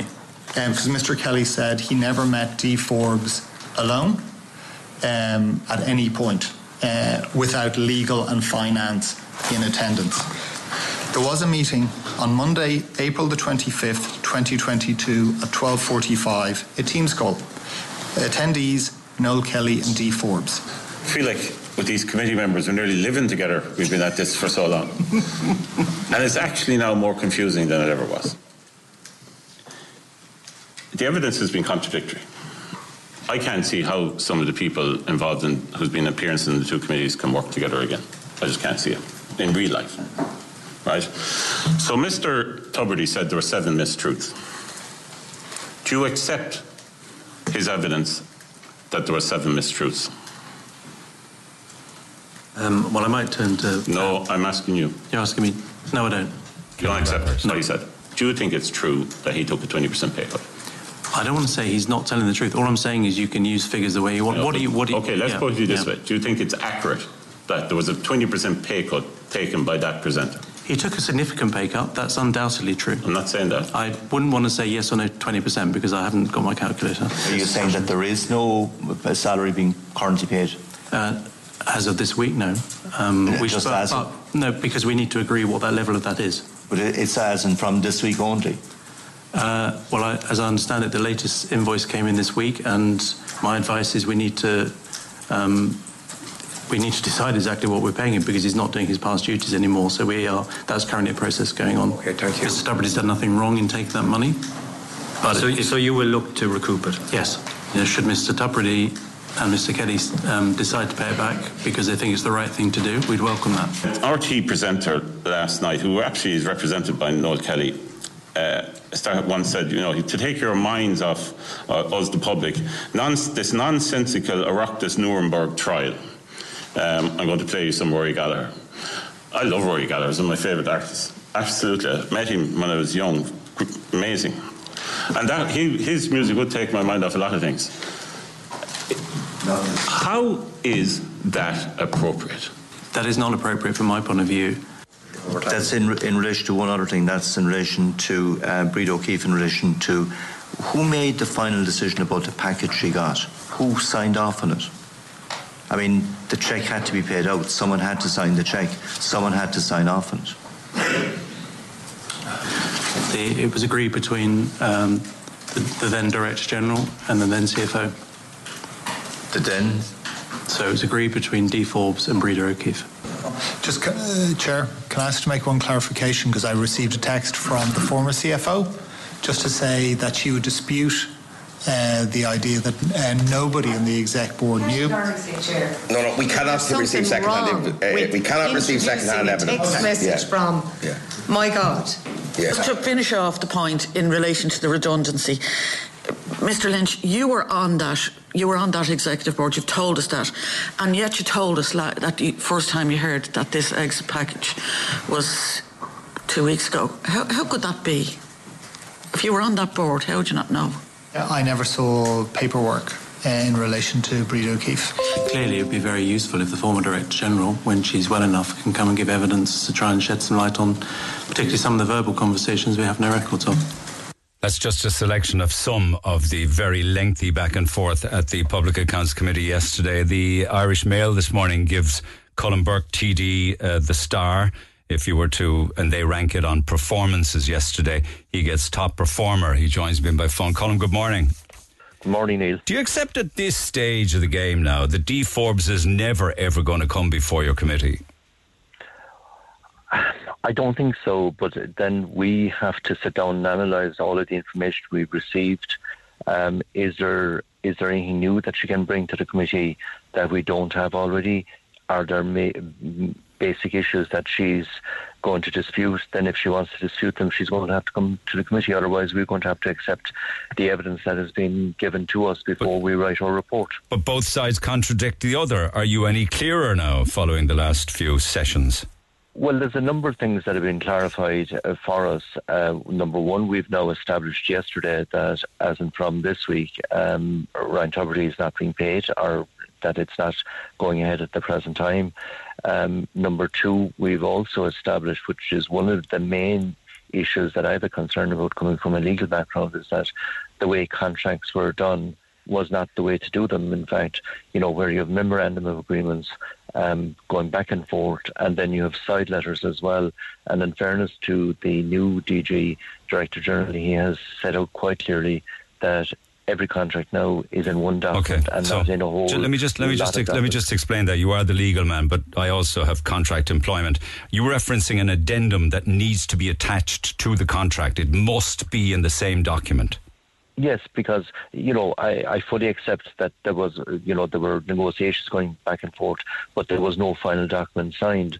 And for instance, you take the issue of the seventy-five thousand, um, that document wasn't signed until, I think, two thousand twenty-three. Um, yet the legal department in R T E sent a draft invoice to Noel Kelly for that invoice to be sent on by Noel Kelly to Renault so that the seventy-five thousand dollars could be paid. Yet the legal department were aware at that time that the contract was not signed by R T E or indeed by any of the other parties. Yet we had the legal department advising that an invoice should be exchanged. So did Noel so Kelly send the first email to Renault for the first seventy-five grand? Yes. That and the second and the third emails he asked R T E, who do I send it to now? Yes, and uh, Geraldine O'Leary sent back emails um, as regards, she was in R T E, she sent back emails setting out um, who the invoice should be addressed to and what it should be. Astus, uh, put down consultancy, don't put Ryan yes. Tubridy's name on it. Do you yes. do you accept then, uh, speaking on your own behalf, say for instance that Ryan Tubridy and Noel Kelly knew that R T E were paying the other two seventy-fives? I'm not clear about what information they had, but it was quite clear that there were two different sides being given. On the one hand, R T are saying that there was very few people except D Forbes, in fact, and knew about the seventy-five thousand day one. Um, Noel Kelly and Ryan Tubridy are saying they understood that this was part of the overall uh, agreement with R T E. Um, they set out then as well that they thought because the invoice was sent on to Astus in the U K, the British company, that that was tied into Renault. Now, you know, the, the problem about the seventy-five thousand being paid out um, from Astus, and remember, that's the barter account. So there were two lots of seventy-five thousand paid to Noel Kelly, um, and that's one hundred fifty thousand. But on top of that, then Astus charged a handling fee yeah. of forty thousand three hundred eighty euros for each of those transactions. For each one, forty grand for each one. For each of the handling, that that's what the barter account. Um, oh my God! Oh so, my like God. You know, we're not talking. There was one hundred fifteen thousand three hundred eighty euros went through the barter account uh, for each transaction. So seventy-five thousand went to to Ryan Tubridy. The other forty thousand two hundred eighty was technically the handling fee, and that's the whole issue about the barter account. As I gave the definition, you know, it's like a slush fund. It's um, a reserve of money held secretly by a company without any um, accountability as to its use, and that's exactly what's happening. Didn't you also? And I, I raised other issues yesterday in relation to. I understand that there's. Uh, new issues arising as well in relation to that barter account. For instance, you take the National Lottery. Um, there, there was over one hundred twenty million of unclaimed prize money. Most of that money, I think, in fact, ninety-eight percent of that money went into increasing the level of advertising. R T E got a huge chunk of that advertising money. And I also understand that there are people in the National Lottery who may have benefited under the barter account. Oh. But but people within the National Lottery benefited from the barter account. Yes. Uh, can you elaborate on that in any way? I, I all I'm saying is that my understanding is that there is there is a question mark in relation to it, and I think it should needs to be clarified as well. But you're suggesting misappropriation of funds there. No, no, I'm not. I'm saying on the one hand, you know, there was uh, one hundred twenty million went in. You know, we had them into the Public Accounts Committee uh, in December where. All of this unclaimed money, instead of going into charities, fair enough, charities, it all went into um, it all went into advertising, which was a huge increase in advertising levels, and I would now raise questions about it. Oh my God, that is an enormous amount of money that could have been put to very good use at the time when it was badly needed. But even if you split it fifty-fifty, you know, there's always a need for advertising a particular fund, but but it didn't reflect the, the vast majority okay. of it. Well, that was, that's news to me. That's very disappointing. Yeah. Do you do you think yeah. that, and it was said yesterday at the committee, words to the effect that um, Mister Kelly was the one who came looking for the money for Mister Tubridy and that he was the one chasing down R T E for the two seventy-fives? I would imagine that there was an exchange. You know, they, they understood they had an agreement, a three-year agreement for the seventy-five thousand euros um, per annum. Um, I would have no doubt whatsoever that he wasn't going to leave it go, that the seventy-five thousand wasn't paid. So, you know, there was an exchange of uh, some emails in respect of that. Okay. And then as a result, there seems to have been, you know, uh, where are we going to get the seventy-five thousand? Renault are not going to pay it. Um, and remember, Renault didn't pay it in real terms because even though Renault paid the money, they got a credit note. Yeah. They got a credit note. So in real terms, it didn't cost them the seventy-five thousand, um, even though it was paid. The credit note will, made up the balance. Will Kevin Bakhurst, who's the chief at R T E now, take the one hundred fifty grand back if it's offered? I think he will. I think, um, uh, and I've said last night that I think uh, Ryan Tubridy now should uh, pay back that one hundred fifty thousand. And I think, you know, let's start somewhere uh, along this whole process. Remember, we're talking about taxpayers' money. Uh, we're talking about agreements which were all over the place between agreements, memorandums and side letters and no one knowing exactly okay. who was liable for what. And okay. my view in this thing at this stage, I think it would be better off if um, Ryan Tubridy did pay back the one hundred fifty. And if he gave back the one hundred fifty grand to R T E, do you have an opinion as to whether or not that would get him his job back? Because these I are the questions that the public are talking yeah, about. Yeah, I think it's too early yet to look at all. We don't have necessarily all of the information in. Um, we're, we're waiting for further information in where where um, there's a forensic accountant gone in um, there, so we we need to have further information to us before.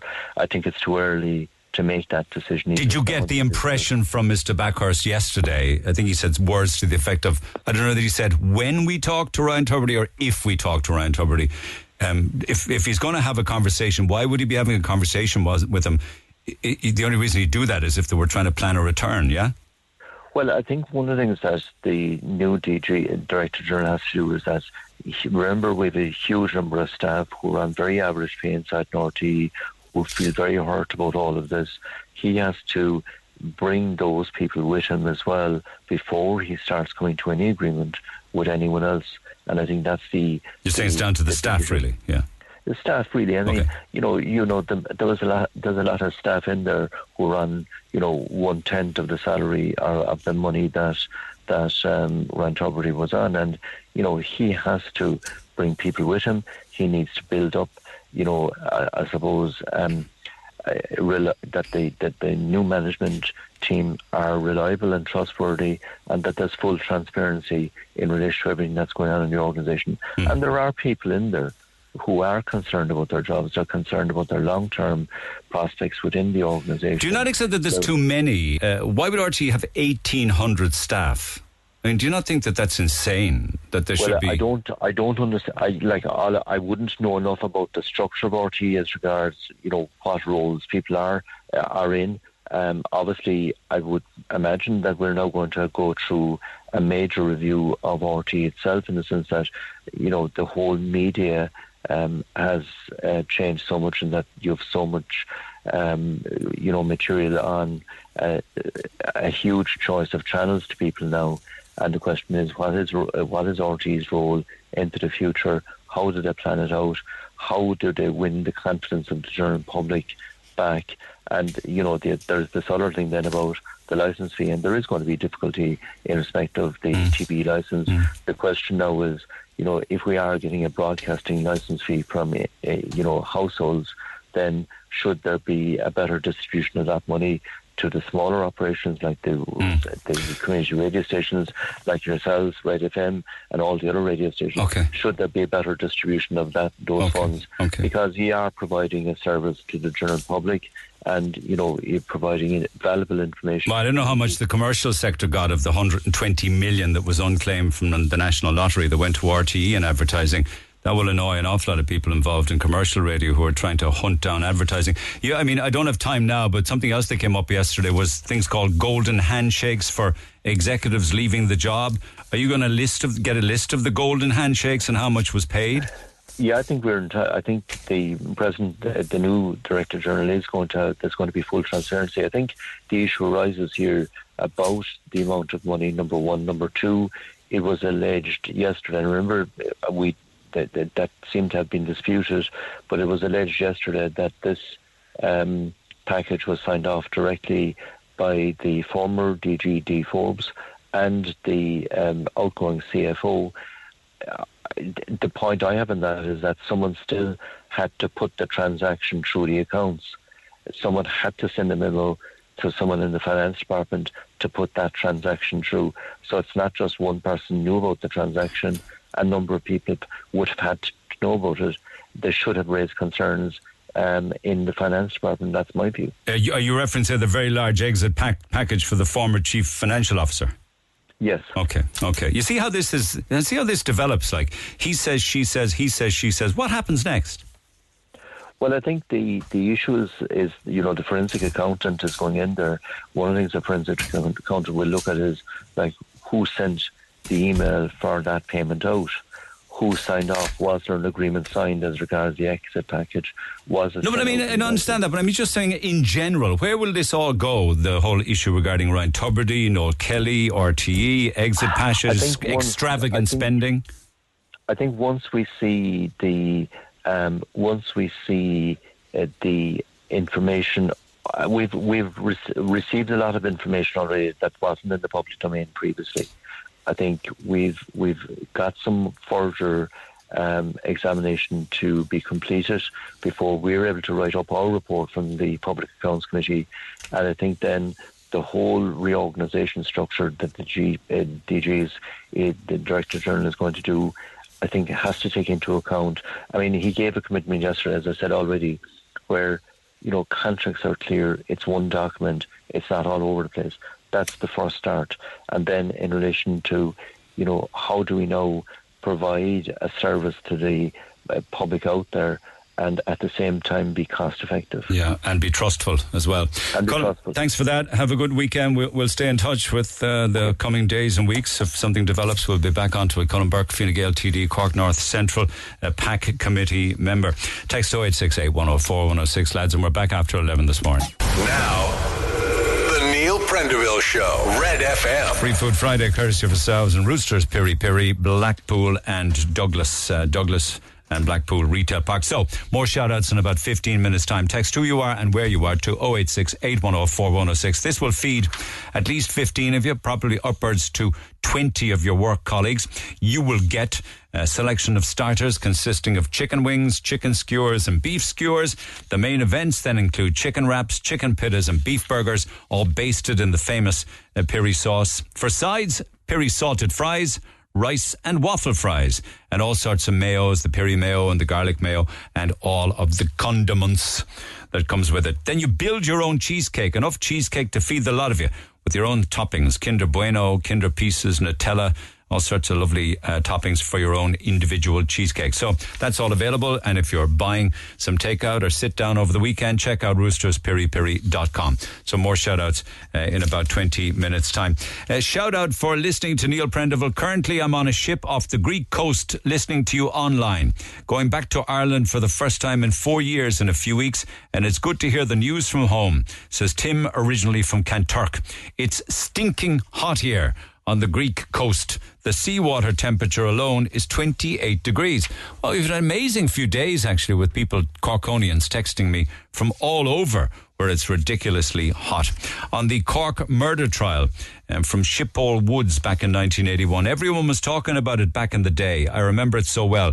I remember visiting Shippool Woods back in the day. If you're going into Inishannon from the city side, there's a sharp left turn towards the hotel before the village. Go up there a small bit and the entrances to the woods by the river. I never went back after that. Quite a number of texts. People are really annoyed about the issues that developed down in Kerry with drag queens in a library. As a parent, I was absolutely disgusted when I saw there was drag queens for children in a library in Kerry yesterday. Drag queens are entertainers for adults, not young, innocent kids. Why is the L G B T Q plus community targeting young, innocent children? This is seriously wrong. What is their problem with pushing their agenda on innocent kids? I'm boiling after seeing drag for kids. It needs to stop. It's wrong on all levels. Another one calls it a form of child abuse. And a third says, the story of the poor, abused, harassed, terrified library staff in Tralee yesterday um, as um, protesters tried to stop the drag story to the young, innocent children. It's filth that's going on behind closed door, and they have lots of security. Why? Shame on anyone that's covering this up. You should be talking about it. Well, I'm talking about it when you text me about it. Uh, and on other topics then involving issues um, that could be deemed as cruelty. Um, I was talking about animal cruelty. Cruelty surrounds all areas and levels in the animal industry, Neil. R T E just highlighted one avenue of cruelty that exists in our marts, probably only highlighted by R T E in order to change the public's perception enough and try and reduce the national herd. People do not want to know or think ever of the cruelty behind their dinner. The cruelty in the pig and chicken industry, for example, is simply disgusting. The information is out there if anyone wants to know, but generally they don't. Then lots of people with regards to what should be done with the old Cork prison. Uh, regarding the Cork prison, Arsenal's former stadium, Highbury, is now a stunning apartment block. Thank you, Ro. That's another example of what can be done with buildings like that. I think the prison is in a much better state than many other buildings around the city. I was there about ten years ago and it was a fine building, one of the best in Cork. It's very, it's in a very well-established area and the Department of Justice should just hand it over. Uh, yes, I mentioned the text about a former prison in Oxford turned into a hotel. There's actually an article online where you can see seven different prisons who've all been turned into hotels. They've just built H Block in Blackpool. What an eyesore. And soon it will be a slum. The prison would be ideal for refurbishment, though. Catherine is right, Katrina Toomey. There are a lot of very young people on our streets and also a growing number of elderly. Shame on our government for the neglect.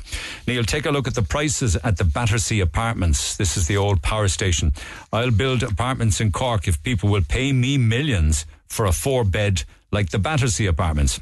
Also, it's London, a city. not a big town like Cork. I actually don't regard Cork as a town. I think we have the right to call ourselves a city. You don't think, seem to think so?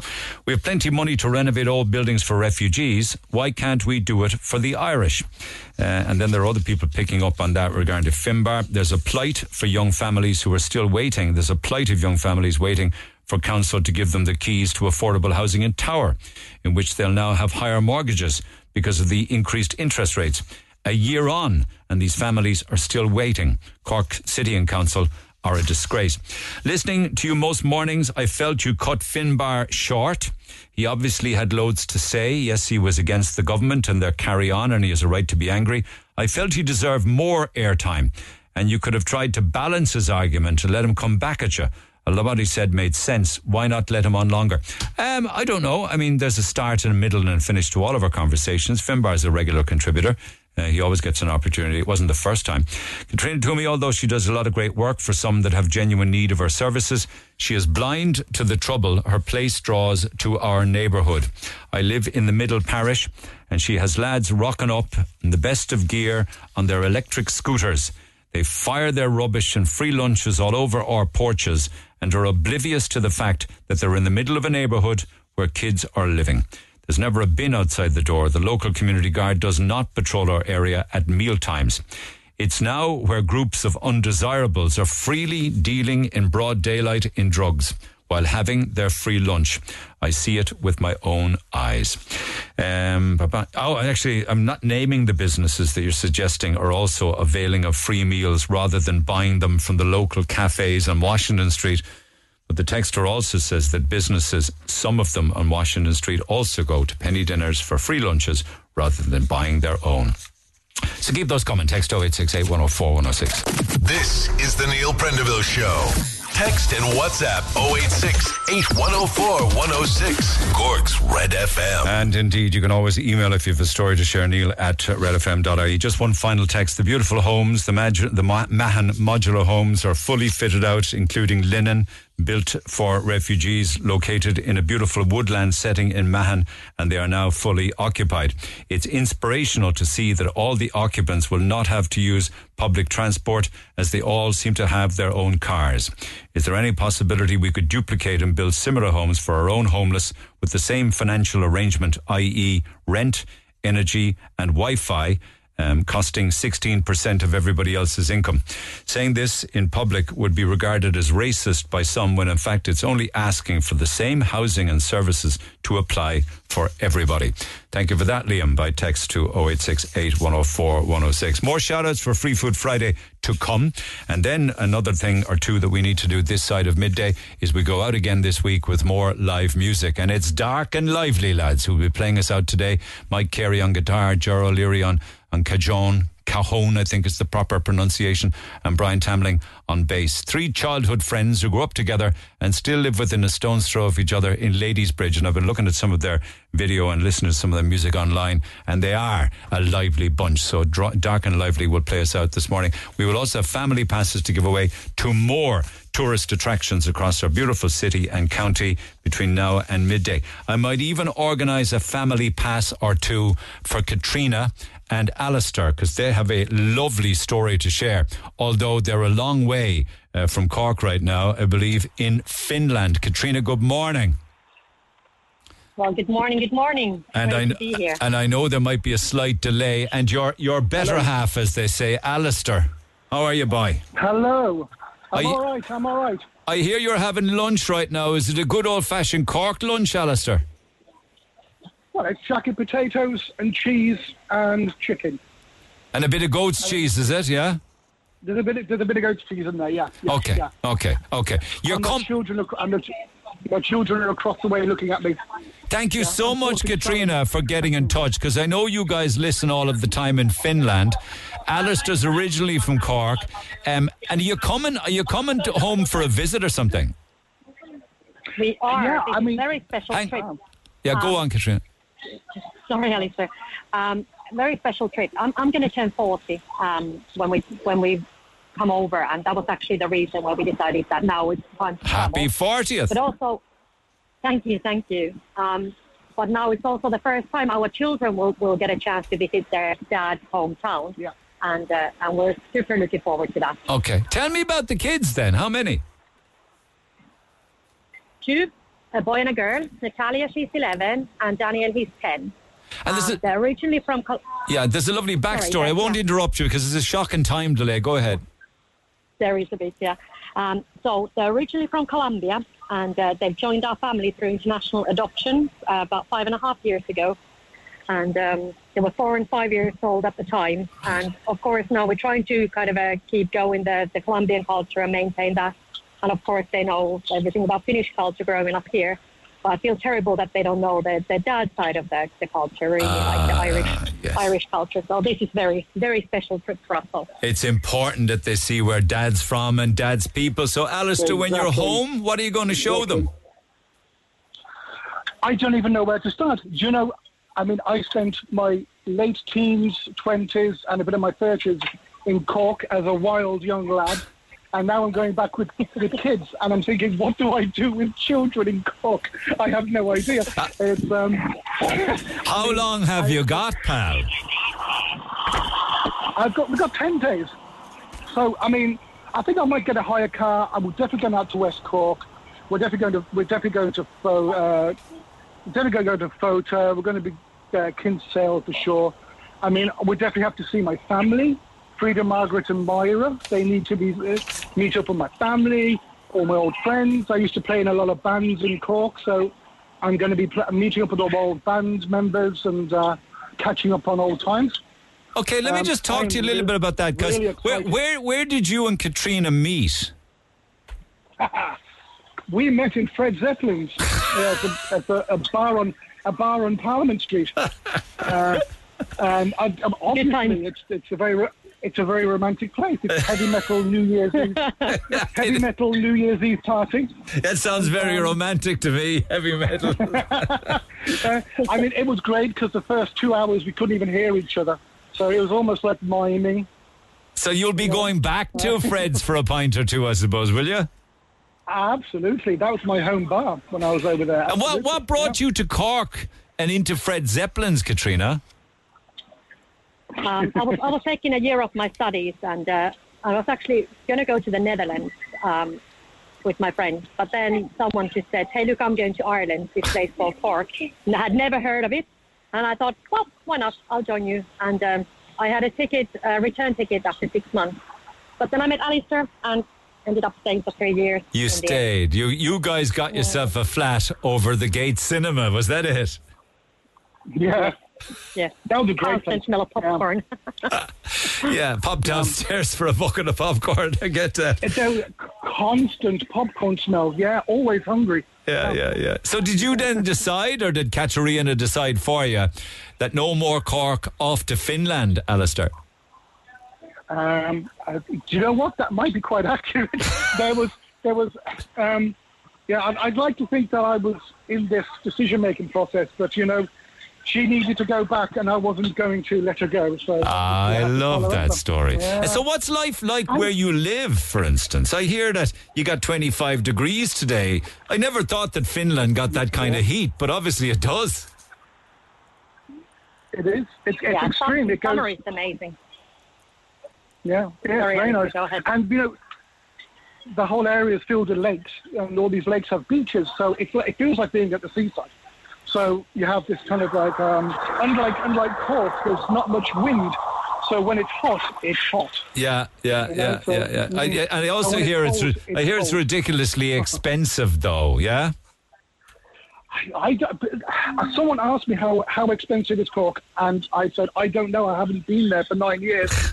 so I I'm I don't, until I get back home, I don't know. It's quite expensive here. Yeah. Yeah, yeah, yeah. And can I mean, you tell pint, me? Can you, Go ahead. A pint is going to cost you. A pint is going to cost you eight euros. Eight. Let's put it this way. Don't yeah. worry about that, pal. We're climbing closer and closer to that eight euro pint every single day. Can you tell me a little about the, the, your children from Colombia? How did how did you come? How did that work out, Katrina?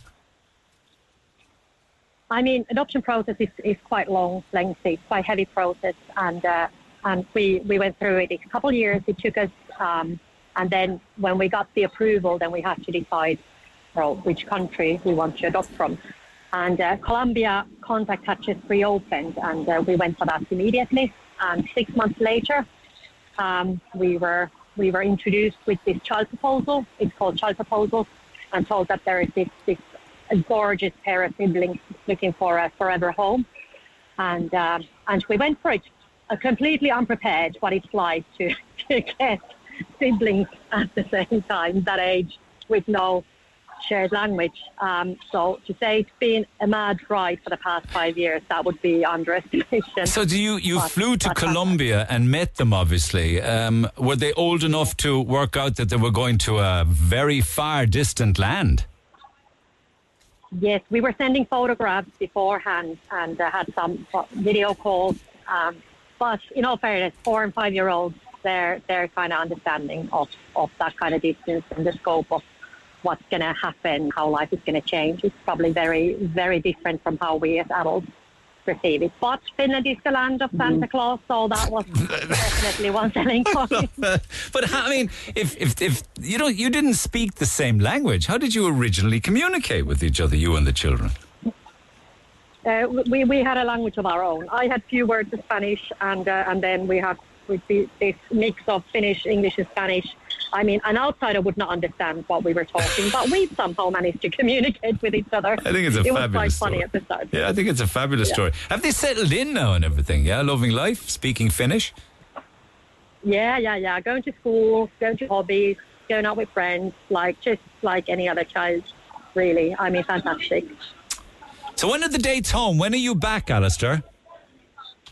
We're back next Monday. Uh, oh. No, sorry, today... So it's next Monday week. All right. twenty-fourth. Okay. Yeah, yeah, yeah. And so you're, yeah. I mean, I, I, I mean, my work has been piled up, and I, I, you know, it's very difficult to see past that. But now we're getting close, and I'm getting really excited. No, you just need you to know, do it because and, I know you kept on saying next year, next year, next year. You need to bite the bullet, and you've yeah. done that now. You know, you've done that. Yes, yes, yeah. yes. Yeah. And I've been pre- preparing the kids now. I'm trying to find um, like Tommy Tiernan, Tommy Tiernan gigs with not so much swearing. I'm trying to get them so that uh, Red F M is always on, so they un- at least they may understand my friends. I mean, I have some friends from Knocknaheeny and Gran, and are they going to understand them? I have no idea. You have totally lost I, your Cork accent, though, if you ever had one. I, do you know what? It, it, it, it never... I was in this very strange place where when I, I... I haven't lived in England for like thirty-odd years. And when I go to England, they say, oh, my God, you sound so Irish. And then I go to Ireland, and they say, oh, my God, you sound English. And it's it's this weird...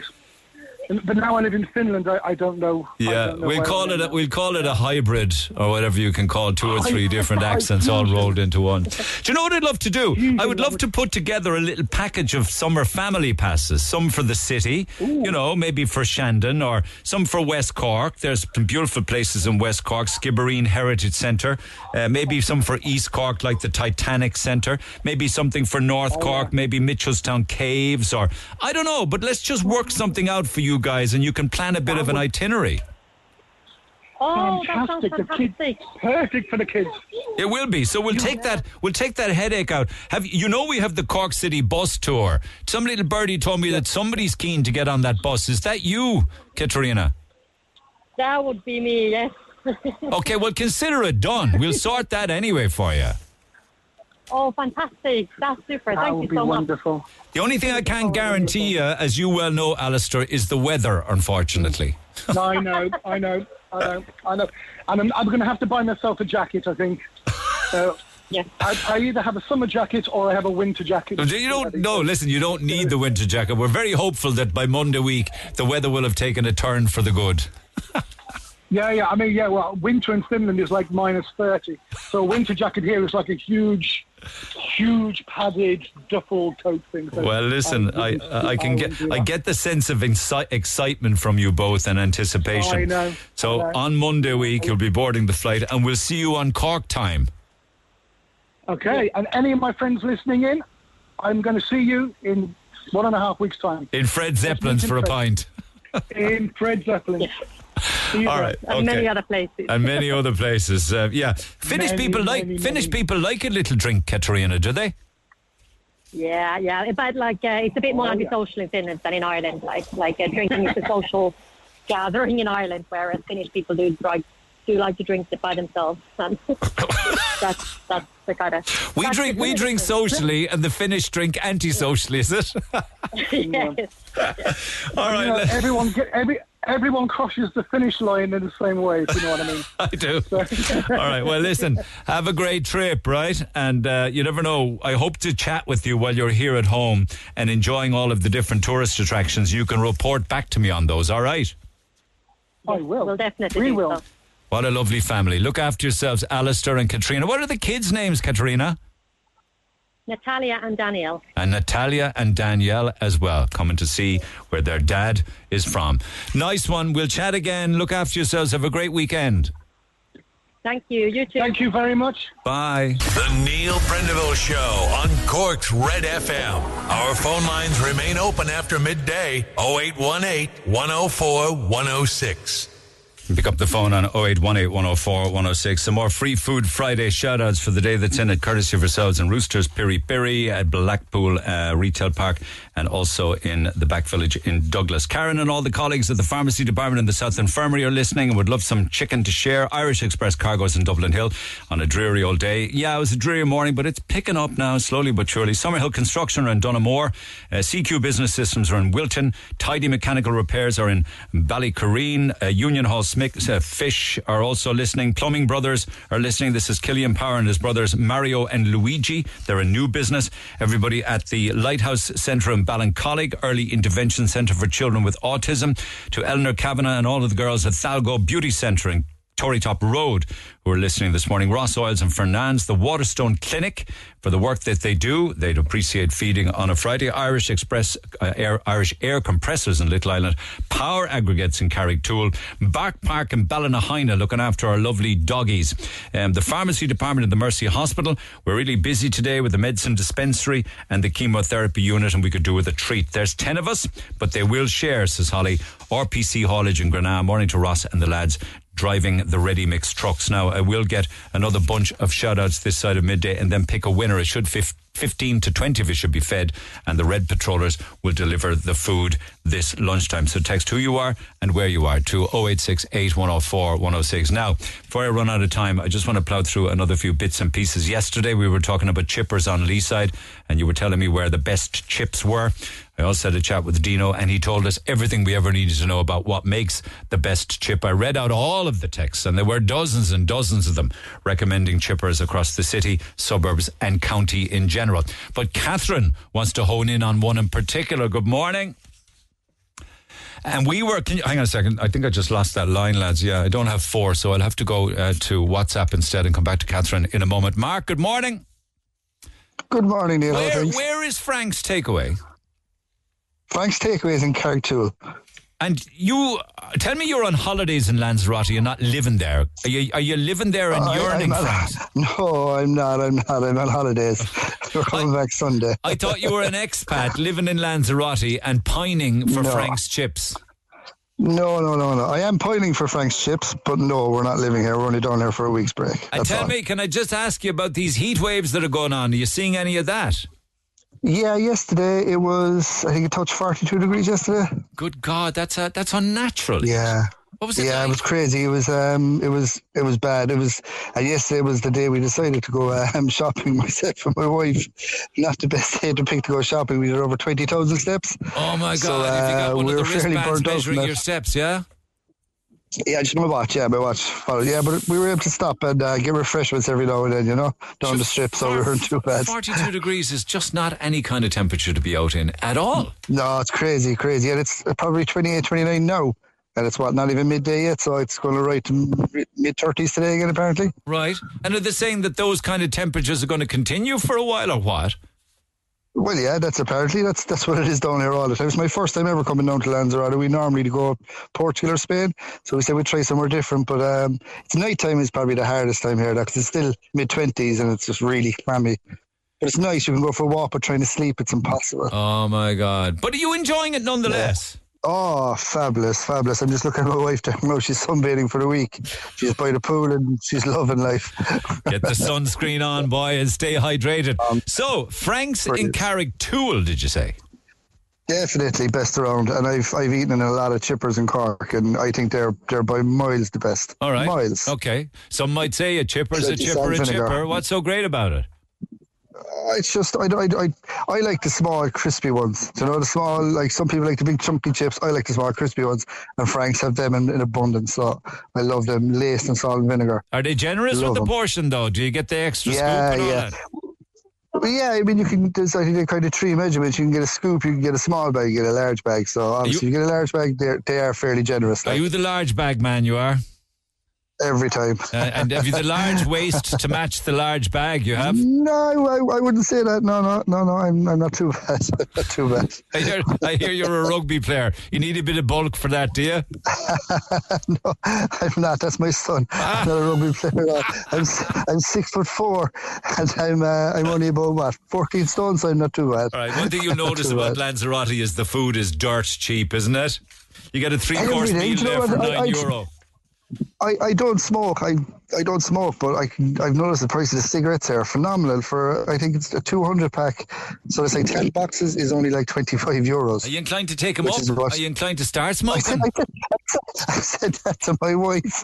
I nearly would start smoking, it's so cheap. But what I did do, I bought um I bought a ten pack of cigars. in um, Villamora in September with the lads, so we have cigars smoking in in um in Villamora. So I will I, I have a cigar.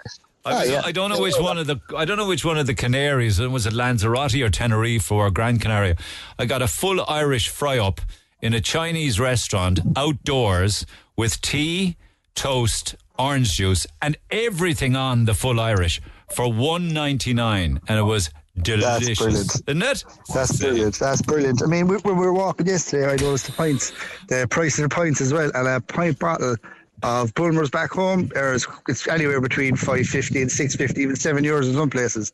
We're getting it for three euros forty out here. You're not it's coming made in Tipperary, for God's That's sake. It's insane, isn't it? Half the price to go out to the Canary Islands and ship it, and they sell it. And a euro, a euro for a large beer. Yeah, yeah, yeah, yeah. I think maybe you uh, might. I think maybe you might retire there. What do you think? Too hot. It's too hot. I, can, I couldn't retire here. But I enjoy, I'll enjoy a week or two. All right, well, I'll let you get back to it. It's been a real fun chatting with you. Mind yourself, Mark. Take no care. Bother, Cheers, man. Thanks he's sound. Thank you. He's sound. He's sound. I'd love if he lived in Lanzarote all the time. We get great stories on him. Don't come home, Mark. You're my new Lanzarote correspondent. From there down to, I think, maybe in and around Ballinlock. Catherine. Good morning. How I have are you? To, I have to hold my hands up here and say uh, this is full disclosure. Um, I would call myself an infrequent visitor to the Golden Fry in Ballinlock. I love it, uh, and so do you. Oh, it's fantastic, isn't it? It Absolutely. really, really is. Yeah. And what I love about it is everything, and I mean everything, is just so fresh and so nice. You get on the queue, you give your order, your fish and chips, whatever you want, and you see it being cooked in front of you. Your chips are taken out of the fryer, salted, whatever you want on them, wrapped up, and they are so hot and so nice, and they're a decent chunky chip. What do you have with them though? Are you a fish person or you're a burger? I I, I hear they do oh, a f- I hear they do a fantastic. What's the one with you? You get the chicken and you get the pineapple and the banana and all that. A chicken Maryland. Oh, that's amazing. But I can't have it now anymore. But anyway, it is amazing. But uh, are you, are you, are you watching? Are you watching what you're eating? Is it? Gluten intolerant. Do chippers do gluten intolerant chips? Not at all. No, the chips you'll be okay with because they're fried in a separate basket. So the expert telling me you'll be okay with chips, but anything with batter now, anything with sauces on them is uh, a no-no. And when did that but happen? Do- that damn gluten intolerance business. Uh, November last year. October, oh November. Damn it! So yeah. that's that's kind yeah. of depressing, is it? At sixty-four years of age, definitely, you have to change your whole lifestyle. Oh. But it has going around looking at packets. But the gluten, the golden fry is unreal. It certainly and is. And what I love up there was their pork supper. You pork. get your roast stuffed pork, your chips, uh, mushy peas, curry sauce if you wanted, uh, and potato croquettes. There'll be, there'll be a run on chippers again today. You know what I love there? Did you ever have the seafood platter? It's like small portions of about Loved five it. different fish.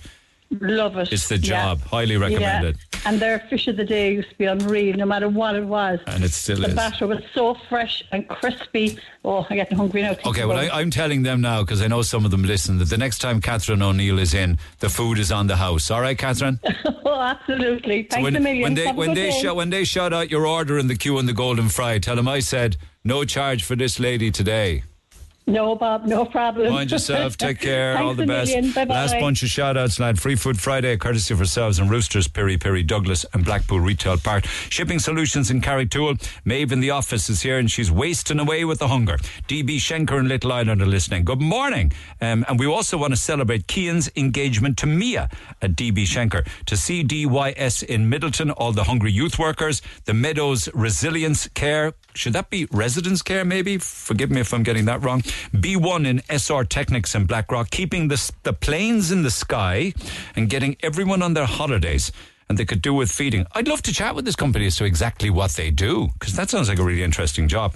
The Complete Upholstery and Foam Service in Barrack Street, John Gray Auto Services in Middleton, and the Tesco Home Delivery Drivers in Ballincollig. So we'll pick a winner for Free Food Friday in a few minutes' time. But family passes, I've been mentioning them all week, all month, for all sorts of different locations across the city and county. And I want to give those away again this morning. Make sure you download the Explore Cork app, whatever you do. Think of what I might do is is I might take a break, take the first song um, from our resident band in studio this morning, um, and then um, when the first song is finished, chat with the good people at Nanonagel Place, and then take a second song from Dark and Lively. So in studio to head up the weekend and get us started in studio. Dark and Lively after the break.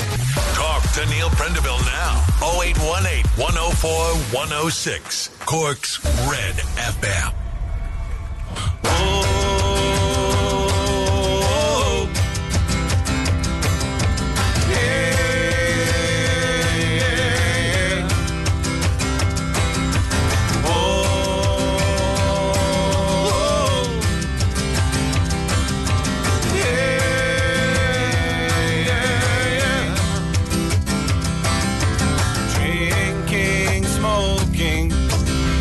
Time away, playing kings and playing kings,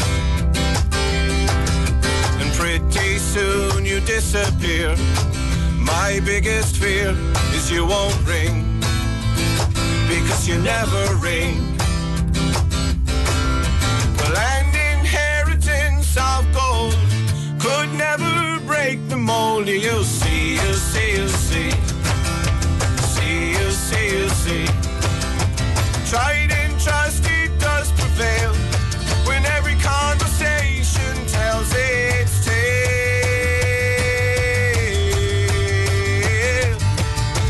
Drums will roll again, we'll soldier on again. Don't break no promises. Poison mouths are spitting out, will one day be the making of the tree.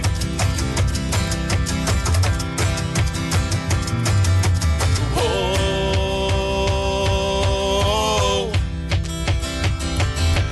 yeah.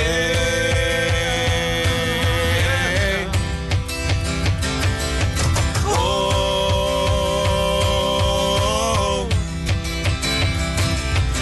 yeah.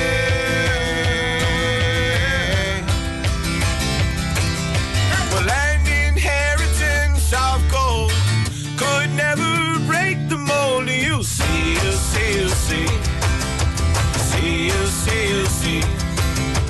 Tried and trusted does prevail when every conversation tells its tale. Drums will roll again,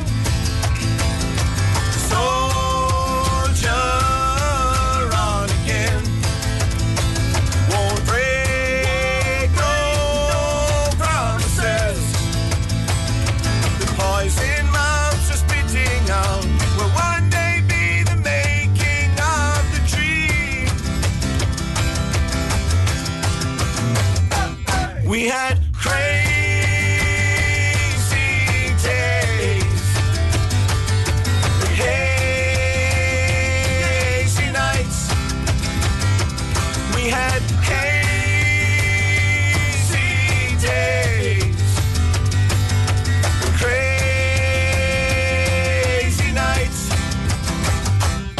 We had crazy days and hazy nights, but the poison mouths have spit it out. Has always been the making of the dream.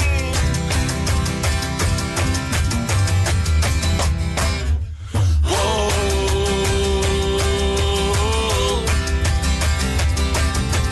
yeah.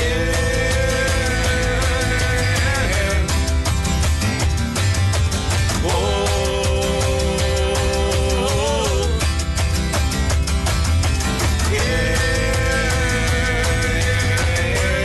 yeah. That rocks. That really moves along nicely. Happy Friday. And we got Brian Tamling in the back, driving oh, it on yeah. with the big bay. Are you anything to Bobby Tamling? everybody, no? everybody asks that. A distant relation. I don't know. I knew there'd be some connection there somewhere. Listen, yeah. that's incredible. I, I, I, my timing is all off. That's longer a song than I expected to be, and I'm glad. Oh, I'm yeah. not going to get a second one in, man. Oh, well, that's all right. Okay. That was rocking. We so did a good one. We did like you it, did. Yeah. That's the new single, right? Yep. That's okay. the new single. Tried and Trusted. I've never seen a band with so much stuff online. It's fabulous, everything oh, you put up yeah. there. Yeah, yeah. Thanks. All works, all helps, you know. And you, you yeah. all grew up together, I think. Is that right? Back same in East Parish. Same parish. Yeah, sure. Same parish. Never no. fell out, no? Never fell out, no. no sure not really, bit. like. No, you know the way it is, you go your like separate ways. Yeah, yeah, yeah. Yeah, yeah. D- different uh, musical ventures for a while, and uh, we're all back together now. All saw sense and put yeah. together a super band, Dark and yeah. Lively. Where are you playing next? Sea Church. Have you played there before? You have. I saw the video. Played there a few times. Yeah, we're really grateful to John Kidney actually and everyone in the Sea Church for giving us such support. Isn't it some venue? Unbelievable. On our yeah. Incredible. Oh my God. Incredible. I think your venue. gig is probably the summer barbecue sessions, is it's it? It's the summer barbecue sessions. It's in next Tuesday week, the twenty-fifth, and the one after that. The following gig after that is the Corner House in Coburg Street, uh, Saturday the nineteenth of August. Isn't there unbelievable talent on the Lee side and all over the county though? Yeah, it's incredible. Yeah, it, it's incredible. It's just um, trying to get opportunities, and for original music especially is quite hard. Okay. So yeah, we're really grateful for this. It, yeah. Listen, you're pushing an open door here. I'd have any yeah. band in any time. I think it's very important and it's great entertaining. So Mike and Ger and Brian, thanks for popping in. Dark and Lively lads. They play Sea Church Ballycotton on the twenty-fifth for the summer barbecue sessions. Keep an eye out for them on Instagram because they're very active and very lively on Instagram. Yeah, too. Instagram is just the one thing we wanted to plug. We we don't have. Um, And have a big management company behind your age. Or, or enough uh, mental health space either for more than one social media outlet. So Instagram is where to find us, and we'd appreciate it. Alright, my man, follow him, give him a follow, give him a tick at Dark and Lively. Good to catch up with you guys, and thanks, thanks for popping in. That was great. I love starting the weekend with a bit of music. How about finishing the weekend with some giveaways? John Smith is the C E O at Nano Nagel Place, and we have family passes to give away. I visited there, so I can vouch for it. I think they described it as a stunning hidden gym on Douglas Street, and so it is. Morning to you. Let me get to the phone lines. Morning, John. Morning, Neil. How are you doing? I'm good, man. I wish I'd more time, but I don't. But you did say that if Nano Nagel would be alive today, she'd be a few hundred years old anyway, but she would be the kind of person to win the Nobel Prize. Why? Well, I mean, she was a real pioneer of her times, uh, Neil. I mean, when you think back, eighteenth century Cork, um, and Nano, Nano Nagel was came from a family of means, and... Uh, Again, my apologies. For some extraordinary reason, that just flipped on me. Are you still there with me, John? I am. Can you I think hear me? You, did you just say she came from a wealthy family? Yeah, a family of means from Ballygriffin, and uh, she was educated in France, and yet she came back and saw poverty, and at the time of the penal laws where it was illegal for Catholic children to have an education, she was horrified by this injustice and set up a school, and that turned into seven schools, and then in seventeen seventy-five, she set up the Presentation Sisters, all with an ethos of bringing education to Catholic children. And now the Presentation Sisters are in twenty countries all around over the world. world. So the seven schools and, yeah. were for poor children across the city of Cork in the seventeen eighties. Yeah? That's right. Yeah, yeah. And they were in primarily, you know, it, because it was illegal for Catholic children to access education, that's, oh that's who she was targeting. So it's Wasn't amazing. It? And I suppose Nano Nagel Place today then is... you know, I suppose a twenty-first century representation of what she stood for with social justice projects, you know, a beautiful site, a sacred place, and lots to offer. Didn't she then, did she set up almshouses for the poor? What would an almshouse have been then? Yeah, she would have, like, I mean, really, she was known as the lady with the lantern, Neil. So she went all over Cork in the evenings with her lantern, visiting poor families, poor communities, and just and then she set up these houses where people came and, you know, they, they were given dinners, they were given food, they were just given whatever it is they needed. So primarily her focus was education, but she, you know, saw the poverty around her and responded to it, you know, so she really was a pioneer of her time. And she did she pass away on Douglas Street? Because I visited her grave there. She did, yeah, yeah. I mean, her, her grave is still here. It's, you know, it was redeveloped with the whole Nananagel Place redevelopment, you know, back in twenty eighteen. So it's a beautifully set, you know, her tomb is beautifully set there now, a very reflective space in that graveyard where there are many of the original presentation sisters are also resting there. So it adds to the whole site as a kind of a sacred place, a place where people can come to reflect as well as a place, you know, of social justice and education and of culture, you know. And of course the museum is just fantastic and it's well yeah. worth, you can get a guided tour or you can do it yourself, self-guided. And don't forget Absolutely. the Good Day Deli. What can I tell you? That's a serious cafe. It's an award-winning cafe. It's all sustainable Absolutely. and local as well. It's well worth going there hungry. That's right. And, and and before I forget, the play. one of the things we wanted to mention to you today is we're launching the Playful Culture Trail, which is basically about fifteen organisations, ourselves, the Crawford Art Gallery, Cork Public Museum, Saint Finbarr's Cathedral. And if you visit any of these maps, this is going to run for the summer, or sorry, you visit any of these sites, you can pick up a map. And it's for families, you know, to be able to find out things of culture, you know, sustainability, education. It's a wonderful initiative that is funded by Cork City Council and is going to run for the entire summer, for July and August. So we'd encourage families to get out and about. Our theme this year is sustainability. They'll find Blaheen the Lizard, the sustainable artist, in all of these sites. So get out there with your families and, you know... And I um, see those. Fun. I see the Shandon Bells are on board, City Jail's on board, That's Crawford's right. on board, yeah. Elizabeth Fort is on board. Um, listen, right. it's great to catch up with you. Continue to do what you do because it's just a great place to visit. I want to give away some family passes. Have a good weekend, John. Thank you so much. John Smith. Pleasure. Thanks, C E O at Nananagel Place. So four passes. We'll give it to callers nine, ten, eleven and twelve and oh eight one eight, one oh four, one oh six. And, of course, we will continue across the summer to give away great passes, family passes, to all sorts of great Cork tourist attractions. Download the Explore Cork app. Final bit of business is our Free Food Friday, and I believe that Free Food Friday this week is going to Mitchelstown, to the Dairy Gold Account Accounts Payable Department in Mitchelstown, and Aileach is part of that gang. Good morning. Hi Neil, how are things? I hear you're all in your own little cubicles down there and all the heads are popping up now and you found out you'd yes. won. All the heads popped up when they heard me on the phone. How many of you? How many of you are there? There's twenty of us working oh, hard, slaving, starving. Absolutely. Well, is it is it hard work crunching numbers? It's not as if you're making cheese or anything. You're doing the business with the pen. Is it? Is that hard work? Oh, it's the important stuff, Neil. That's, yeah, well, you got to get paid. Making sure everyone gets paid. Making sure everybody gets paid. Well, your yeah. labours are being rewarded this lunchtime because the Red Patrollers are on the way, courtesy Woo! of yourselves and Roosters Piri Piri, feeding for all twenty of you at Dairy Gold. Well done, Aileach. Now, can you gather Neil, can, can you gather the gang of scribes from beneath their cubicles and give me a big week, give me a big me. weekend shout out?